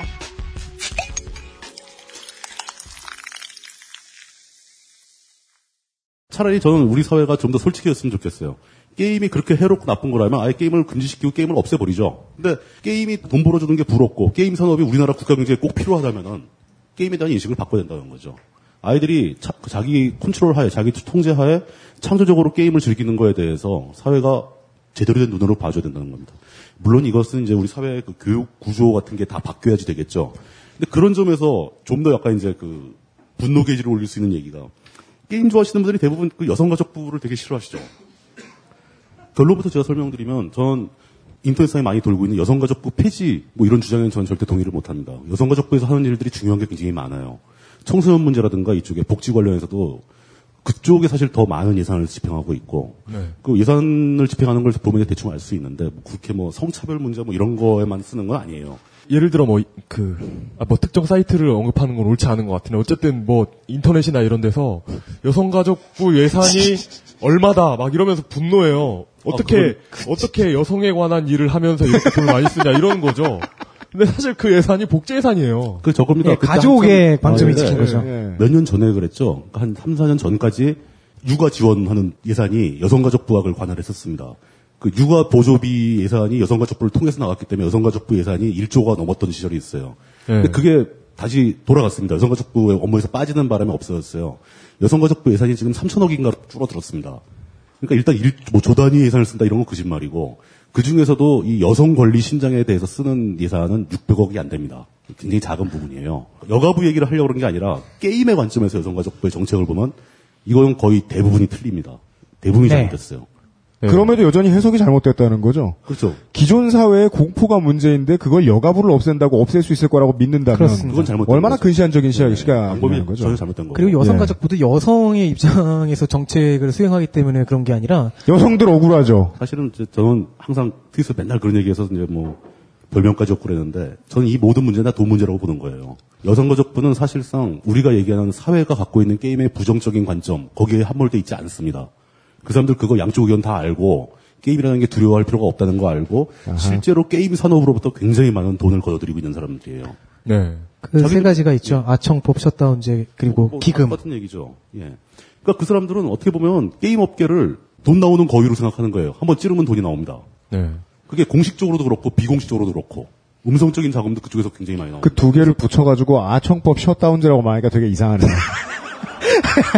밤 10시부터는 자유롭다는 건가요? 그 어. 그걸 해도 됐으면 좋겠네. 열, 아, 10시 이후에 갑자기 제가. 마사오님이 된 기분이 확 들면서 게임업계? 계시는 분들은 그 여가부가 게임업계 돈을 삥 뜯는다라고 표현하더라고요. 그게 그죠. 네, 왜냐면은- 표현이라고 봐요. 예. 그 제가 전에 옛날에 그 직원일 때 취재해서 기사 쓴 적도 있는데 그 게임 과몰입 기금이라는 게 되게 도박 업계에서 걷는 것과 똑같이 걷어요. 예. 순이익이 아니라 매출액에서 걷어요. 그것도 6%에서 10%를 걷겠다고 했다가 그거를 이제 업체들이 사정사정하고 그게 난리 난리를 쳐갖고 그냥 대기업 몇 개가 대형 게임사 몇 개가 이제 몇천억씩 출자하는 식- 식으로 만들었는데 그러니까 예를 들어 그 도박에 빠진 분들을 치료하는. 치유하기 위한 자금을 가장 많이 되는 곳이 한국 마사회로 알고 있거든요. 맞아요. 네. 예. 그런데 그거하고는 좀 성격이 다르잖아요, 사실. 그 경마와- 달라야 되는데 똑같이 가요. 경마와 게임은 그러니까 경마와 게임이라는 거 존재 자체는 성격이 좀 다른데 그럴 거면 음악도 걷고 소설도 걷고 영화도 걷어야죠. 소설 중 과몰입 왜냐면 거기 리뷰 보면 중독성 쩔어 이런 거 있잖아요. 네. 막. 음악 노래. 과몰입 치료센터. 그리고 셧다운제 많은 분들이 분노하시는 거. 일단 청소년의 자기결정권 해치고 그리고 부모가 뭐 그런 것을 교육할 수 있는 교육 권리권도 해치고 실제로 근데 그 업계들 얘기를 들어보면은 이거 셧다운제를 만들기 위해서 사전 공청회 같은 그 회의에 들어가 보면은 이미 결론은 다 나 있었다는 거예요. 거기 와 있는 정치인들과 행정인들 중에서 딱 한 명만 자기들 얘기를 들어줬대요. 업계들 얘기를.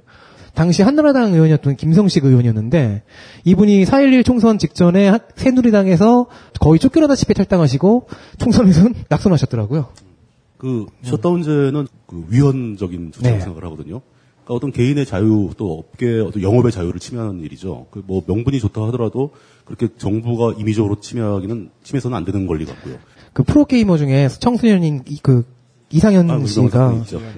게임을 대회를 못 나갔어요. 예, GC 거기 그 세계 대회 나갈 국가대표 결정전에서 어 10시 넘었다. 셧다운제 하고서 게임 하나를 포기해 버렸습니다. 네. 저는 그러면 최소한 그 선수를 위해서라도 잠깐이라도 그 나라 시간에 맞춰서 셧다운제를 진행해 주는 네. 예 유연함이라도 보여줬으면 아이, 우리나라 공무원 그렇게 안 되죠. 하지가 않죠. 좀 뻣뻣하죠. 예. 예. 근데 저는 그, 그 스토리의 결정타는 아청법이라고 생각을 해요. 아청법이 사회적으로 봤을 때는 이제 뭐 음란물에 대한 규제냐, 아동 보호냐, 뭐 이런 걸로 철학적인 문제로 따질 논리, 논의도 많고, 저, 저도 이거에 대해서 굉장히 좀 자세하게 글도 하나 썼는데, 게임의 관점에서 보자면은, 이거는 굉장히 심각한 위협이 될 겁니다. 이게, 그 게임 업계를 찌르기만 하면 돈이 좀 나오고, 찌르기만 하면 돈이 좀 나오다가 아예 목돈을 뺏어가려고 준비한다라는 의혹을 제기할 수가 있어요. 왜냐하면, 온라인 게임에 등장하는 캐릭터들 보면은, 대부분이 그, 좀 힘들게 살아서 그런지 옷을 헐, 헐하게 입고 있죠. 보통 그 MMORPG에서는 사람 그, 도- 그 남성 유저들을 끌어모으기 위해서 그렇죠. 여성 캐릭터들의 레벨업해서 높은 레벨로 가서 입게 되는 방어구를 상당히 헐벗게 그리- 만들잖아요. 이상하죠, 그죠? 작아져요. 근데 방어도는. 올라가요. 레벨업했는데 여기서. 방어도 농담이 나옵니다. 저, 저렇게 헐하게 입으면은 방어가 잘 안 될 것 같기도 한데. 근데 방어도는 높아. 그러니까 아니 심장이 드러나 있잖아. 칼싸움을 하는데 허리가 드러나 있는데. 예. 그런데 그런 상황에 예. 한 가지 조건이 더 낍니다. 그 여성 캐릭터들을 자세히 뜯어보면은 아무리 봐도 다 미성년자야. 네. 10대. 중요합니다. 이러면 바로 아청법 대상이 됩니다. 네. 지금 집행을 안 해서 그렇지 현재 논리적인 문제로만 본다면 그 온라인 게임에 등장하는 여성 캐릭터들은 다 미성년자로 간주할 수가 있고 그럴 경우 아청법 위반으로 모든 온라인 게임이 셧다운돼야 됩니다. 그렇죠. 이게 법적으로 가능한 상태예요. 정부가 심- 집행을 안 할 뿐입니다. 그게 성인용 게임이라도 그렇죠. 그럼 성인용 게임이라도 상관없어요. 그건 없어요. 진짜 그 아청법은 굉장히 강력한 겁니다. 이, 이, 이말 이말년 화백의 그 두덕리 온라인이 현재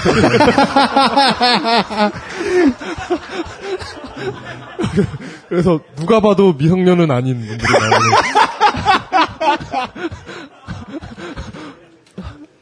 이렇게 되면 앞으로 행정적으로 어떻게 흘러갈 것이냐. 게임 업체들은 다 모여가지고 대책을 논의하고 논의에서 두성리 온라인. 두 가지 방법이 있어요. 아청법 자체를 국회에서 바꿔주기를 청구하는 방법이 하나 있고 또 하나는 이 행정부에다가 집행을 부드럽게 해달라, 허용해달라, 우리 몇몇 게임은 통과시켜달라.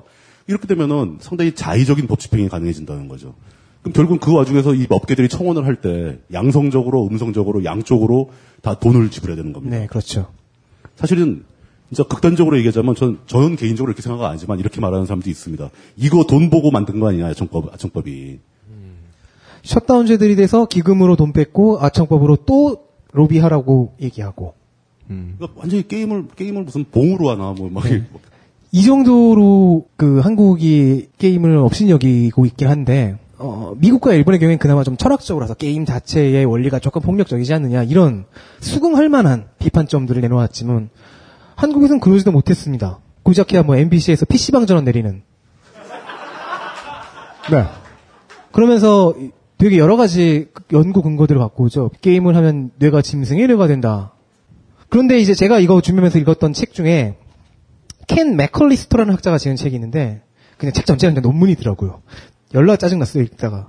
근데 여기서 맥컬리스터 교수가 하는 얘기 중에 하나가 되게 기억에 남는 게 게임의 폭력성과 중독 증상에 대해서 과몰입에 대해서 연구한 것들이 모든 연구 결과가 서로 모순된다는 거예요. 네. 데이터도 모순되고 데이터에서 끌어낸 결론도 모순된다. 그 게임을 옹호하는 쪽과 반대하는 쪽이 극명하게 나뉘- 나뉘는데 그들이 그 연구에서 도출한 데이터가 서로 모순이 되고 결과가 서로 모순이 되고 그래서 어느 게- 연구에서는 게임을 많이 하면 사람이 폭력적이 되고 분노 조절이 어려워진다라고 얘기했는데 다른 데서는 게임을 하면은 사고 처리 능력이 향상돼서 창의적이 되고 더 균형 있는 인간이 된다라는 결론이 나오는 거예요. 그 잘못된 연구 방법은 그 뉴스데스크에 있었죠. 야, 그게 지금 말한 그 예. PC방 내려버리는 거잖아요. 예, 피, PC방에서 전원을 내린 뒤에. 근데 그, 그 뉴스 데스크 보고 제가 딱 느꼈던 게 예. PC방이 아니라 이제 만약에 제가 글을 쓰고 있는데 옆에서 전원을 내렸다. 네. 그럼 그 방송 스탭들은 사람이 어떻게 헐크로 변하는가 뭐 이런 걸 볼 수 있게 됩니다. 그러니까 그게 그게 그 우리가 그 29B에 대해서 그 혈액형의 이야기를 할 때 설명했던 적은 표본을 가지고 실험할 때 나올 수 있는 네. 결과입니다. 그렇죠. 무조건 오류가 나옵니다. 그럴 거면 세상에 있는 동네란 동네는 다 가면서 셧다운을 해봐야 되는 거죠. 그렇죠. 충분한 증권가 객장도 가보고. 그 아, 좋다. 좋다. 그 증권회사 객장에 셧다운 시키면 전쟁 날지도 몰라요. 할아버지들 몇 죽어요. 예. 그, 그렇게 해서 주식, 인류 인류가 흉폭해지죠. 주식은, 주식은 사람의 분노 조절 능력을 약화시킨다. 이렇게. 예. 그, 뭔 얘기하고 있었나, 우리가. 네. 연구가 서로 상충이 돼요. 그 연구가 상충된다는 얘기 있죠. 네. 예. 모든 논문이 한 방향으로 답을 안 내고 서로 엇갈리는 완전히 서로 네. 다른 결론을 내리는 이유. 그 이유에 대한 아주 가장 적절한 모델은 그요 최근 공개된 그 딴지 인터뷰의 서민 교수 인터뷰에 보면 나옵니다. 이렇게 자기 방송 홍보하시는군요. 아니 그렇죠. 이 현대 사회의 거의 대부분 상당수의 논문 거의 대부분이라고는 좀 안 될 것 같고 상당수의 논문이 그 논문을 쓰는데 필요한 돈을 댄 사람이 원하는 결과를 네. 네. 그리고 게임의, 게임의 영향에 대한 논문도 그 돈을 누가 댔느냐에 따라서 결론은 정해진 겁니다. 그리고 이 맥컬리스트 교수가 예로 들었던 연구들은 그런 이런 연구들도 있었지만 아닌 연구들도 있었거든요. 근데 다 저명한 연구래요. 아니 그- 이걸 다 정리해준 교수가 저명하다고 얘기하는데 꼭 돈이 개입하지 않았던 연구비를 그런 식으로 개입받지 않았던 연구마저도 그렇게 나온다면은 하나죠. 아직 인류가 게임을 어떻게 인식을 해줘야 될지 어떻게 해석을 하- 해야 될지 아직 혼란기라는 겁니다. 아직 모른다. 솔직히 네. 모른다라고 해야죠. 일단. 법과 사회만 그런 게 아니라 사실은 다른 예술 장르가 게임을 이해, 인식하고 활용하는 방법도 그렇게 세련되진 않았어요. 지금 얘기합니다. 우베벌과 장선우입니다. 네. 네. 두 명의 주인공. 사실 게임에서 비롯된 one source multi use가 그렇게 많지 않았잖아요. 존재감으로 하면 진짜 주인공이에요, 네. 이 사람들이. 포켓몬 정도 성공했었고요. 근데 그건 이제 서사를 그냥 옮겨온 것일 뿐이죠. 그 내용을. 저는, 저는 어렸을 때, 그 슈퍼 마리오 영화 된 걸, 네. 전, 전 재밌게 봤는데 사람들은 되게 싫어하더라고요. 네, 전 되게 징그러웠어요. 저게 무슨 짓임? 예. 어, 그나마 영화가 게임을 네. 조금 이해하는 쪽- 쪽이에요.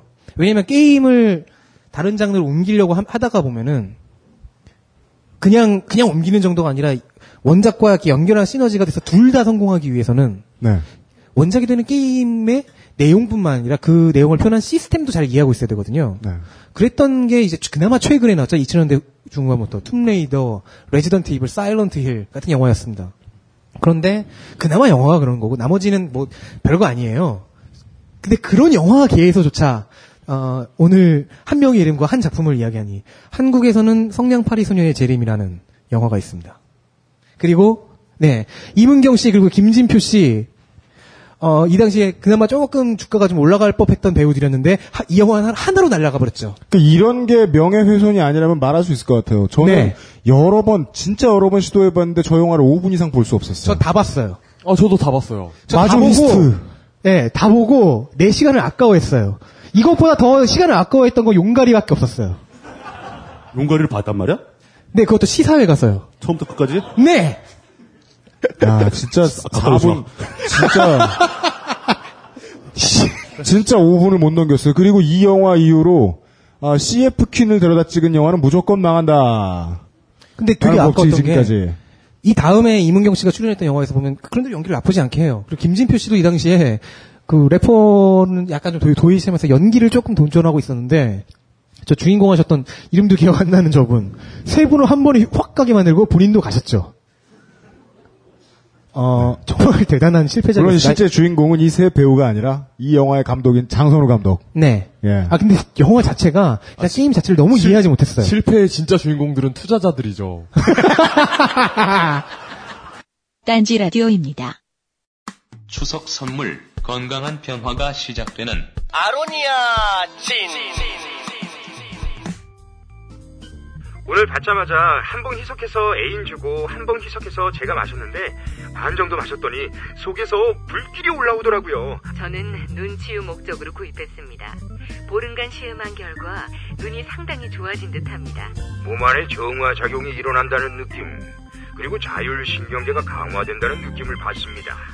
숙취가 없어졌습니다. 그리고 아침마다 화장실 사용 시간이 훨씬 짧아졌습니다. 한 방에 쏙 이라는 느낌? 이상은 평산네이처 아로니아 진에 대한 딴지일보 회원분들의 복용 후기였습니다. 평산 네이처 아로니아 진 40% 특별 할인 오직 딴지 마켓에서만 독점으로 진행됩니다. 유시민입니다. 내 인생의 방향을 바꾼다는 거 결코 쉽지 않은 결정이었습니다. 어떻게 살 것인가 수없이 돌아보고 고민했습니다. 유시민 어떻게 살 것인가? 자연인 유시민으로 돌아와 전하는 진솔한 이야기 어떻게 살 것인가? 발매동시 베스트셀러 등급. 어떻게 살 것인가? 아니 주인공이 그 이야기 내 영화 내에서 어떤 한 역경을 넘었는데 화면에 뜬금없이 level up 이게 떠요. 그래놓고 게임과 영화를 접목했대요.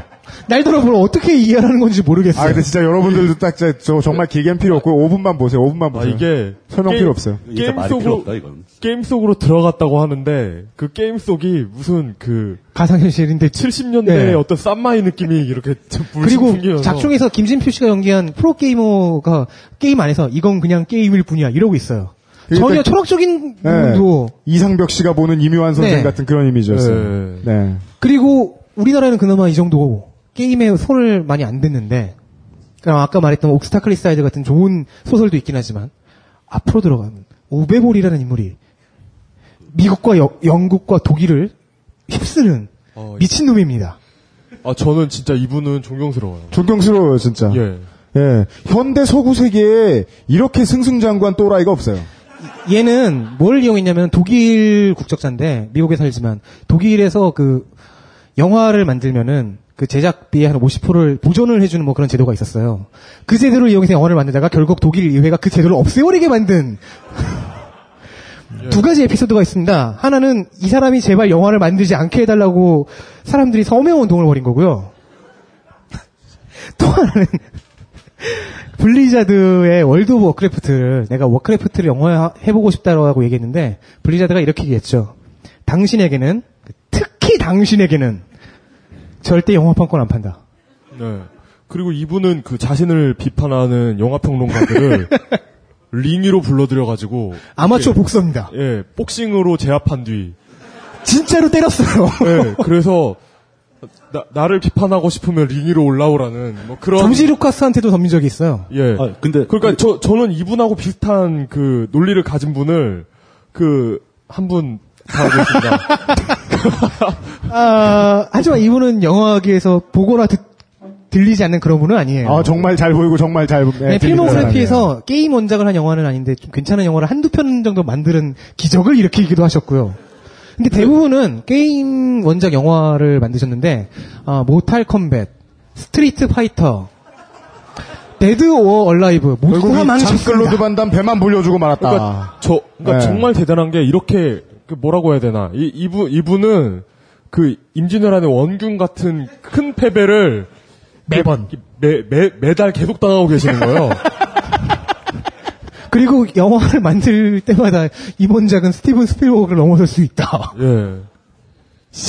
그러니까 그 투자자가 제가 DOA랑 모탈 컴뱃을 봐서 이 얘기를 하는 거예요. 그러니까 투자자가 모이는 게 정말 대단한 분입니다. DOA 그, 그것만으로도 봤어요.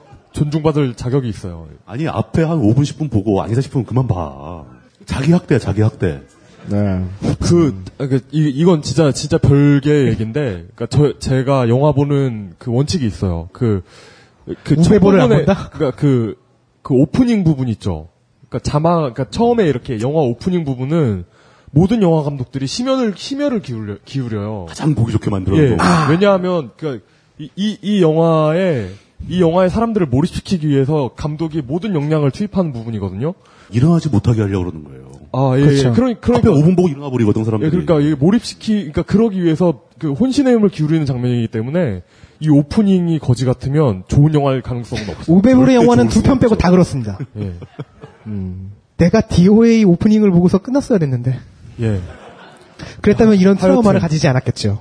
하여튼 이분에 대한 욕 욕은 이제 네. 그러니까 우베볼이나 장선우의 영화 같은 경우에는 어, 정말 게임의 시스템과 그 이야기 둘 다를 제대로 이해하지 못하면은 게임을 소재로 한 다른 그 게임을 소재로 한 제 2차 창작물 혹은 동등한 창작물을 개작살 낼 수 있다는 것을 네. 정확하게 보여줍니다. 그리고 그 반대에 우리가 보고 있는 레지던트 이블 시리즈 그리고 잠깐 예, 아이고. 툼레이더, 레지던트 이블. 툼레이더는 그렇게 오래 못 갔지만 넘겨요. 레지던트 이블 시리즈가 나오는 거죠. 네. 그 명작까지는 아닌데 음, 둠. 사이런트. 힐이고요. 둠. 둠에서 정말 특이할 거는 아, 초반부터 별로 재미없어요. 최- 최 마지막 부분에 주인공이 각성을 하면서 자기 무기를 꺼내는 장면을 1인칭으로 촬영합니다. 그게 게임 둠의 황명과 정말 흡사했고 이게 어 이 부분은 정말 탄성을 네, 질러주고 뭐, 그러니까 오마주로서의 의미로 그걸 쓰기가 좋은 특권을 가지고 있었고 네. 원작을 리메이크를 했으니까 그렇지만 어차피 거의 뭐 대부분의 그 1인칭을 사용했던 영화들이 사람들에게 얼마나 인정을 못 받았는가를 생각하면 뭐 음. 앞에 나머지 부분의 작품성과 더불어서 둠은 좀 실패한 작품이었고 네, 그래도 그 외 나머지. 저희들이 보여드렸던 예, 사일런트 힐과 레지던트 이블 시리즈 예, 툼레이더. 툼레이더 는 몇 안 되는 성공작이죠. 네, 툼레이더는 캐릭터를 갖고 오는 데만 집중해서 성공했고요. 네. 레지던트 이블은 그 영화 영화가 맨 처음에는 게임과 병렬된 이야기처럼 나중에는 게임을 넘어 그 탈출해서 와야 다른 이야기로 가면서 성공했고요. 사일런트 힐은 그 분위기를 게임에서 그 표, 현됐던 분위기를 잘 옮겨왔었죠. 사실 네. 그 게임이 왜 영화로 옮기기 어려운가를 그 생각할 때 빼놓을 수 없는 작품이 저는 그 페르시아의 왕자라고 생각해요. 왜냐하면 시간의 페르시아의. 왕자 원 같은 경우에 줄거리를 할 게 없어요. 네. 그냥 공주가 있고 그 구하러 가는 거거든요. 네. 즉그 스토리는 입력기와 입력하는 사람 사이에서 나오거든요. 그리고 미끄러질까봐. 네. 관객들이 페르시아의 내가- 왕자라고 했을 때 기억하는 것도 그 게- 체험이죠. 내가 내가 칼싸움하고 내가 저 가시를 뛰어넘고 이게 다 내가 했던 거거든요. 근데 이건 영화로 만들면 그러니까 영화로 이걸 영화로 옮기기 위해서는 뭐 무슨 단검이 나와야 되고 뭐 무슨 뭐 뭐가 나와야 그래서 되고 영화하는 사람들은 필연적으로 우를 범해야 돼요. 네. 유저들은 아무도 보지 않는 맨 앞장에 나오는 스토리를 네. 영화의 88, 90%를 갖다 써야 되거든요. 예. 그게 둠의 문제였죠. 네. 근데 아, 그럼 그럼 그럼 죄송합니다. 그런 문제는 그거겠죠. 영화라는 장르하고 게임이라는 장르를 예술적인 관점에서 비교했을 때 게임이 훨씬 뒤에 나온 훨씬 더 폭넓은 그렇죠. 자유도를 가진 장르이기 때문에 네. 게임에 있는 서사를 영화로 옮기는 건 불가능한 거예요. 그래서 반대로 영화와 소설을 게임으로 만든 작품들은 보통 잘안 망합니다. 굉장히 성공도 아, 잘 망작이 예외는 안 있습니다. 나옵니다. 예외는 들- 있습니다. 마블에서 그 자기네 슈퍼히어로 영화 만든 건 다 망했습니다. 정말 하나도 재미없어요. 아니 뭐 어. 예를 들어서 인디아나 존스 시리즈 같은 것도 굉장히 예, 그거는. 대표적이죠. 아, 단, 단적인 예가 있네요. 그 소설 듄의 예. 영화 버전은 어, 망했잖아요. 그런데 아. 듄2는 명작이 됐죠. 듄2는 그쵸. 명작으로 들어왔죠. 그 게임 듄2는. 예. 아, 듀 얘기하지 말라니까. 저에게 와우가 있다면 물뚱님에겐 듀운2가 있었습니다. 어쨌든 그 영화를 영화의 예만 살짝 들었는데 게임을 소재로 혹은 게임을 원작으로 하여서 동등한 작품을 만든다는 건 그래서 굉장히 어렵습니다. 왜냐하면 예술계에 있어도 아직 게임을 제대로 이해하고 인식하려고 하는 사람들이 많지 않다는 의미로 한 밖에 안 읽혀요. 덧붙이자면 영화나 사회가 게임을 완벽하게 이해했다 하더라도 게임의 서사를 영화로 옮기는 건 힘들 거예요. 아 그건 그렇죠. 게임 그 다음 세대의 새로운 서사를 옮겨가게 되겠죠. 왜냐면 게임의 네. 진짜 서사는 체험이기 때문이죠. 그렇죠. 그 체험을 느껴줄 그 충족시킬 수 있는 그런 장르가 그래서 둠에서 그 1인칭 절정 부분이 나왔을 때 사람들이 좋아했었던 거고. 흉내만 낸 거죠. 네. 예. 그나마 흉내라도 그게 어디예요? 고마웠어요. 네. 네, 내내 실망하면서 본 나머지 시간들을 보상해줬거든요. 예. 마지막에 네. 전기토비. 예. 그 역사도 대강 했고요. 네. 의미도 대강 짚었습니다. 네. 이제 마- 여러분들을 보내드리기 전에 아직 안 보내드린다는 얘기죠. 지금의 게임을 얘기하려고요. 다시 한번 말하자면 뭐 이러면서 계속 이어지는 교장 선생님의 연설 같은 여러분 괜찮아요. 지금 원고의 마지막 페이지예요. 끝으로 한 번 더 뭐. 예. 아, 씨. 아, 교장 선생님들 이해할 수 있을 것 같아. 현재 게임은 네 이제 온라인을 넘어가고 있죠. 네. 네. 모바일로 오고 있습니다. 아까 저희가 지금 2번 3부라고 할 수 있는 이거 시각하기 전에 물통님은 그 플랜트 준비하시고 전 여기서 딴 게임 하고 있었는데 모바일로 진출했어요. 핸- 스마트폰이 있고요.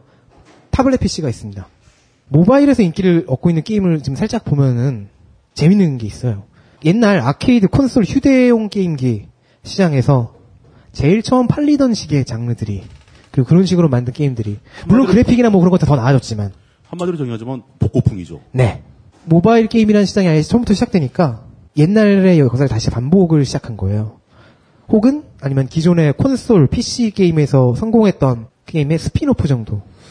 저는 이 모바일 기기를 이용한 게임이 네. 그러니까 아케이드의 특징을 그대로 물려받을 수밖에 없다고 생각해요. 네. 왜냐하면 들고 다니면서 예를 들어 뭐 버스 안에서나 아, 휴대용 게임기와 예, 해야, 비슷하게 해야 하기. 때문에 축구 결과 보고 앉았다가 말 되게 잘한다. 그 그러니까 즉 여기서 할 수 있는 네, 거는 그러- 그러- 아직 초기 단계라는 겁니다. 모바일 게임은. 그러니까 어, 어쨌든 그렇기 때문에 굉장히 높은 몰입도를 요구하는 게임은 힘들지 않을까. 저는 오히려 반대로 생각하는 네, 게 저도요. 예. 그러니까 어드벤처나 RPG 게임이 PC 패키지에서 이렇게 내리막길을 걸었던 거, 뭐 이런 게, 그 온라인 게임에서 다시 뭐 사람들이 다 그쪽으로 쏠려가서 그런 것도 있지만, 네.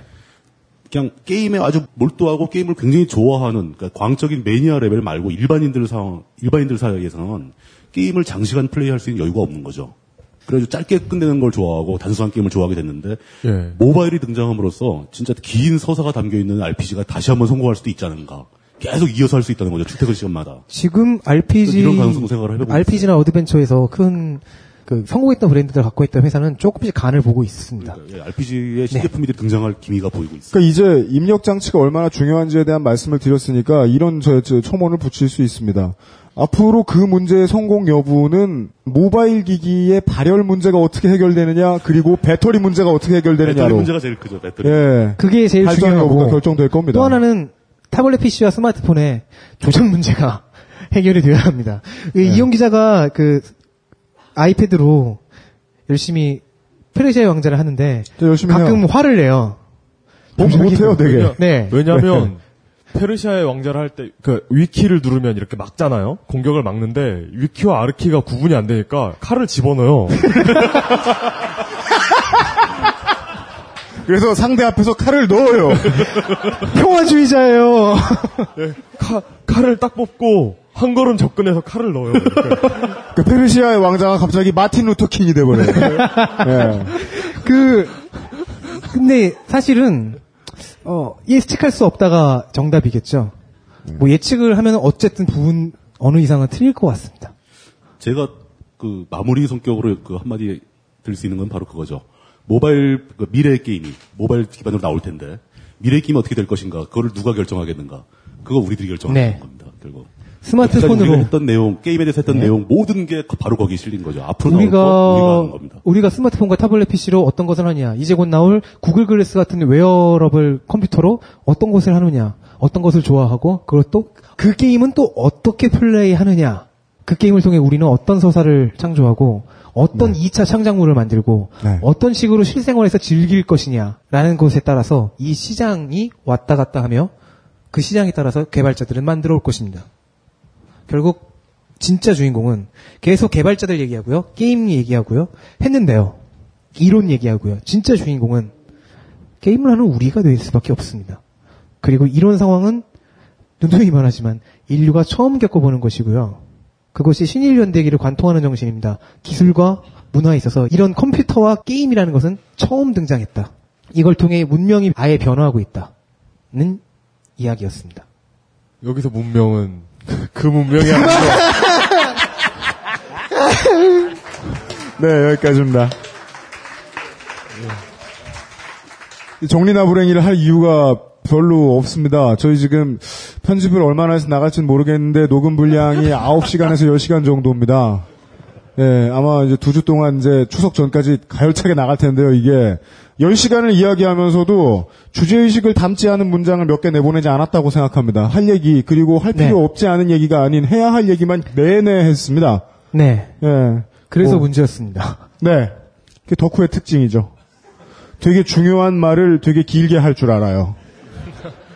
다만 여기를 통해서 한 가지만 더 드리고 싶은 말씀이 있으면 학자들은 감히 수용자들이 이렇게나 많은 문학을 만들어낼 거란 상상을 못했을 겁니다. 물론 우리가 사진이나 이 영화가 나올 때 에, 뛰어난 미디어 이론을 가지고 있는 학자들을 만났던 것처럼 게임 때도 만날 수 있었으면 좋았을 텐데 그냥 인류의 인재다.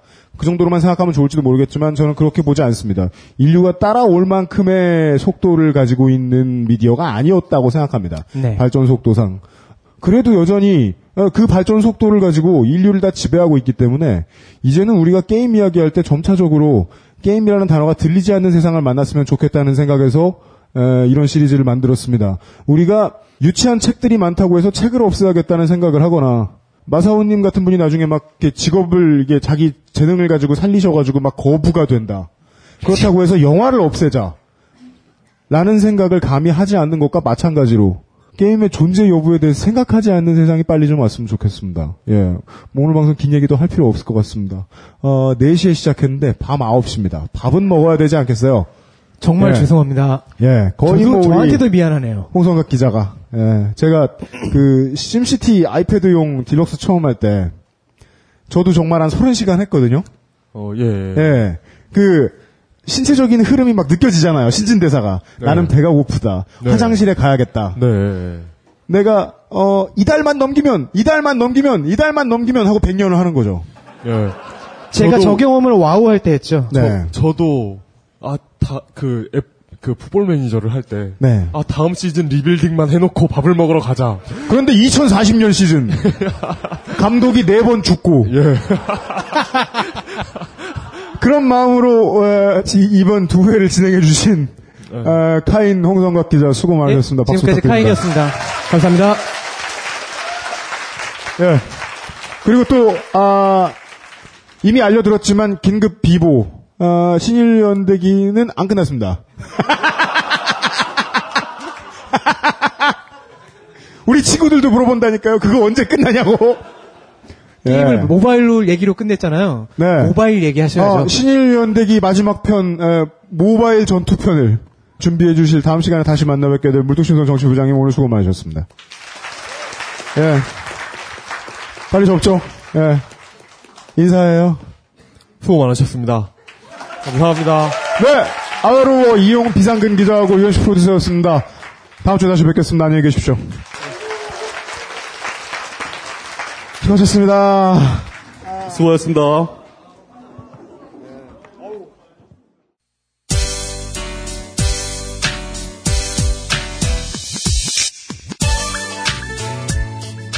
한동안 AMD HD 7770을 썼단 말이죠. 어, 알아들으시는 분들만 알아들으십시오. 이번에 게임을 새 게임들 좀 해볼까 싶어가지고 어, 엔비디아 GTX 760으로 바꿔 달아볼까 싶어가지고 아 진짜 큰맘 먹은 거죠. 뒤져보다가 이 새로 나오게 될이 휴대용 게임기 엔비디아 쉴드 제품에 대한 기사들을 접했습니다. 어, 이 휴대용 게임기인데도 컴퓨터하고 연동을 하고 싶으면 어, 연동을 할 수 있다는 거예요. 컴퓨터에서 돌아가는 게임을 그 휴대용 게임기를 보면서 즐길 수도 있다는 뜻입니다. 엄청나게 게으른 사람들을 위해서 뭐 좋은 옵션일 겁니다. 하루 종일 게임만 하기 좋아하는 사람들을 위해서라도요. 근데 이 연동을 하는 기능을 쓰려면은 알아들으시는 분들만 알아들으십시오. 어, GTX 5, 650 이상의 그래픽 카드를 써야 된대요. 그런 컴퓨터가 있어야 된다는 제한이 있었는데 그게 뭔가 이상했어요. 어, 만드는 회사 측에서 조금만 더 기술적으로 손을 봐주고 더 많은 유저들이 쓸 수 있게 만들어야겠다라고 생각을 하면 어, 가격대 진입 장벽을 그렇게 높게까지 할 필요는 없었거든요. 그렇게 고가의 그래픽 카드를 가지고 있어야 되는 컴퓨터를 반드시 가지고 있어야만 이 새로 나오는 게임기의 기본 기능을 쓸 수 있다는 제한이 좀 이상했습니다. 이 해외 포럼을 돌아다녀봐도 근거도 불충분하고 이 물건도 더 팔고 구매자 배려도 안 하겠다는 이중의 악이라는 혹평들을 좀 봤습니다. 근데 그 중에 제일 놀라운 건 제 첫 반응이었습니다. 아, 나는 그냥 새로 샀으면은 아무 문제도 없겠네. 하고 생각하고 만 거예요. 내가 지불 의사가 있고 지불 능력이 있다는 이유 때문에 다수의 소비자들의 불만 사항에 대해서 아주 잠시나마 단 한 방울도 공감을 못한 거예요. 윈스턴 처칠의 말입니다. 스무 살의 진보가 아닌 자는 심장이 없고 마흔 살의 보수가 아닌 자는 두뇌가 없다. 어, 윈스턴 처칠 시발 법규. 그런 걸 세상의 진실이라고 믿다가 죽고 싶진 않아요. 근데 그렇게 늙기가 생각보다 존나 쉬운 일이라는 거는 조금 알겠어요. 어른이 되고 어떠한 위치를 점점 점유해 나가면서요. 불만을 쌓아야 진보를 희구할 수 있지 않을까 하는 말도 안 되는 추측 때문에 그래픽카드를 당분간 그냥 둘까 하다가 그냥 업그레이드 하기로 했습니다. 어, 저는 언제 망가져도 망가질 그릇일 테니까요. 모든 인류가 다 그러하듯이. 대신 저에 대해서 다행이라고 생각하는 건 망가져도 열심히 일할 만큼의 열정은 없다는 거죠, 지금도. 어, 게임의 잉해 시리즈를 들어주셔서 감사합니다. 다음 시간에 뵙겠습니다. 아! 저희 휴가 한 주만 내겠습니다. 그래도 다음 주에 그것은 알기 싫다는 업데이트 될 겁니다. 알듯 말듯한 얘기죠? 업데이트는 될 겁니다. 저희는 한 주만 쉬어가겠습니다. 다다음에 뵙겠습니다.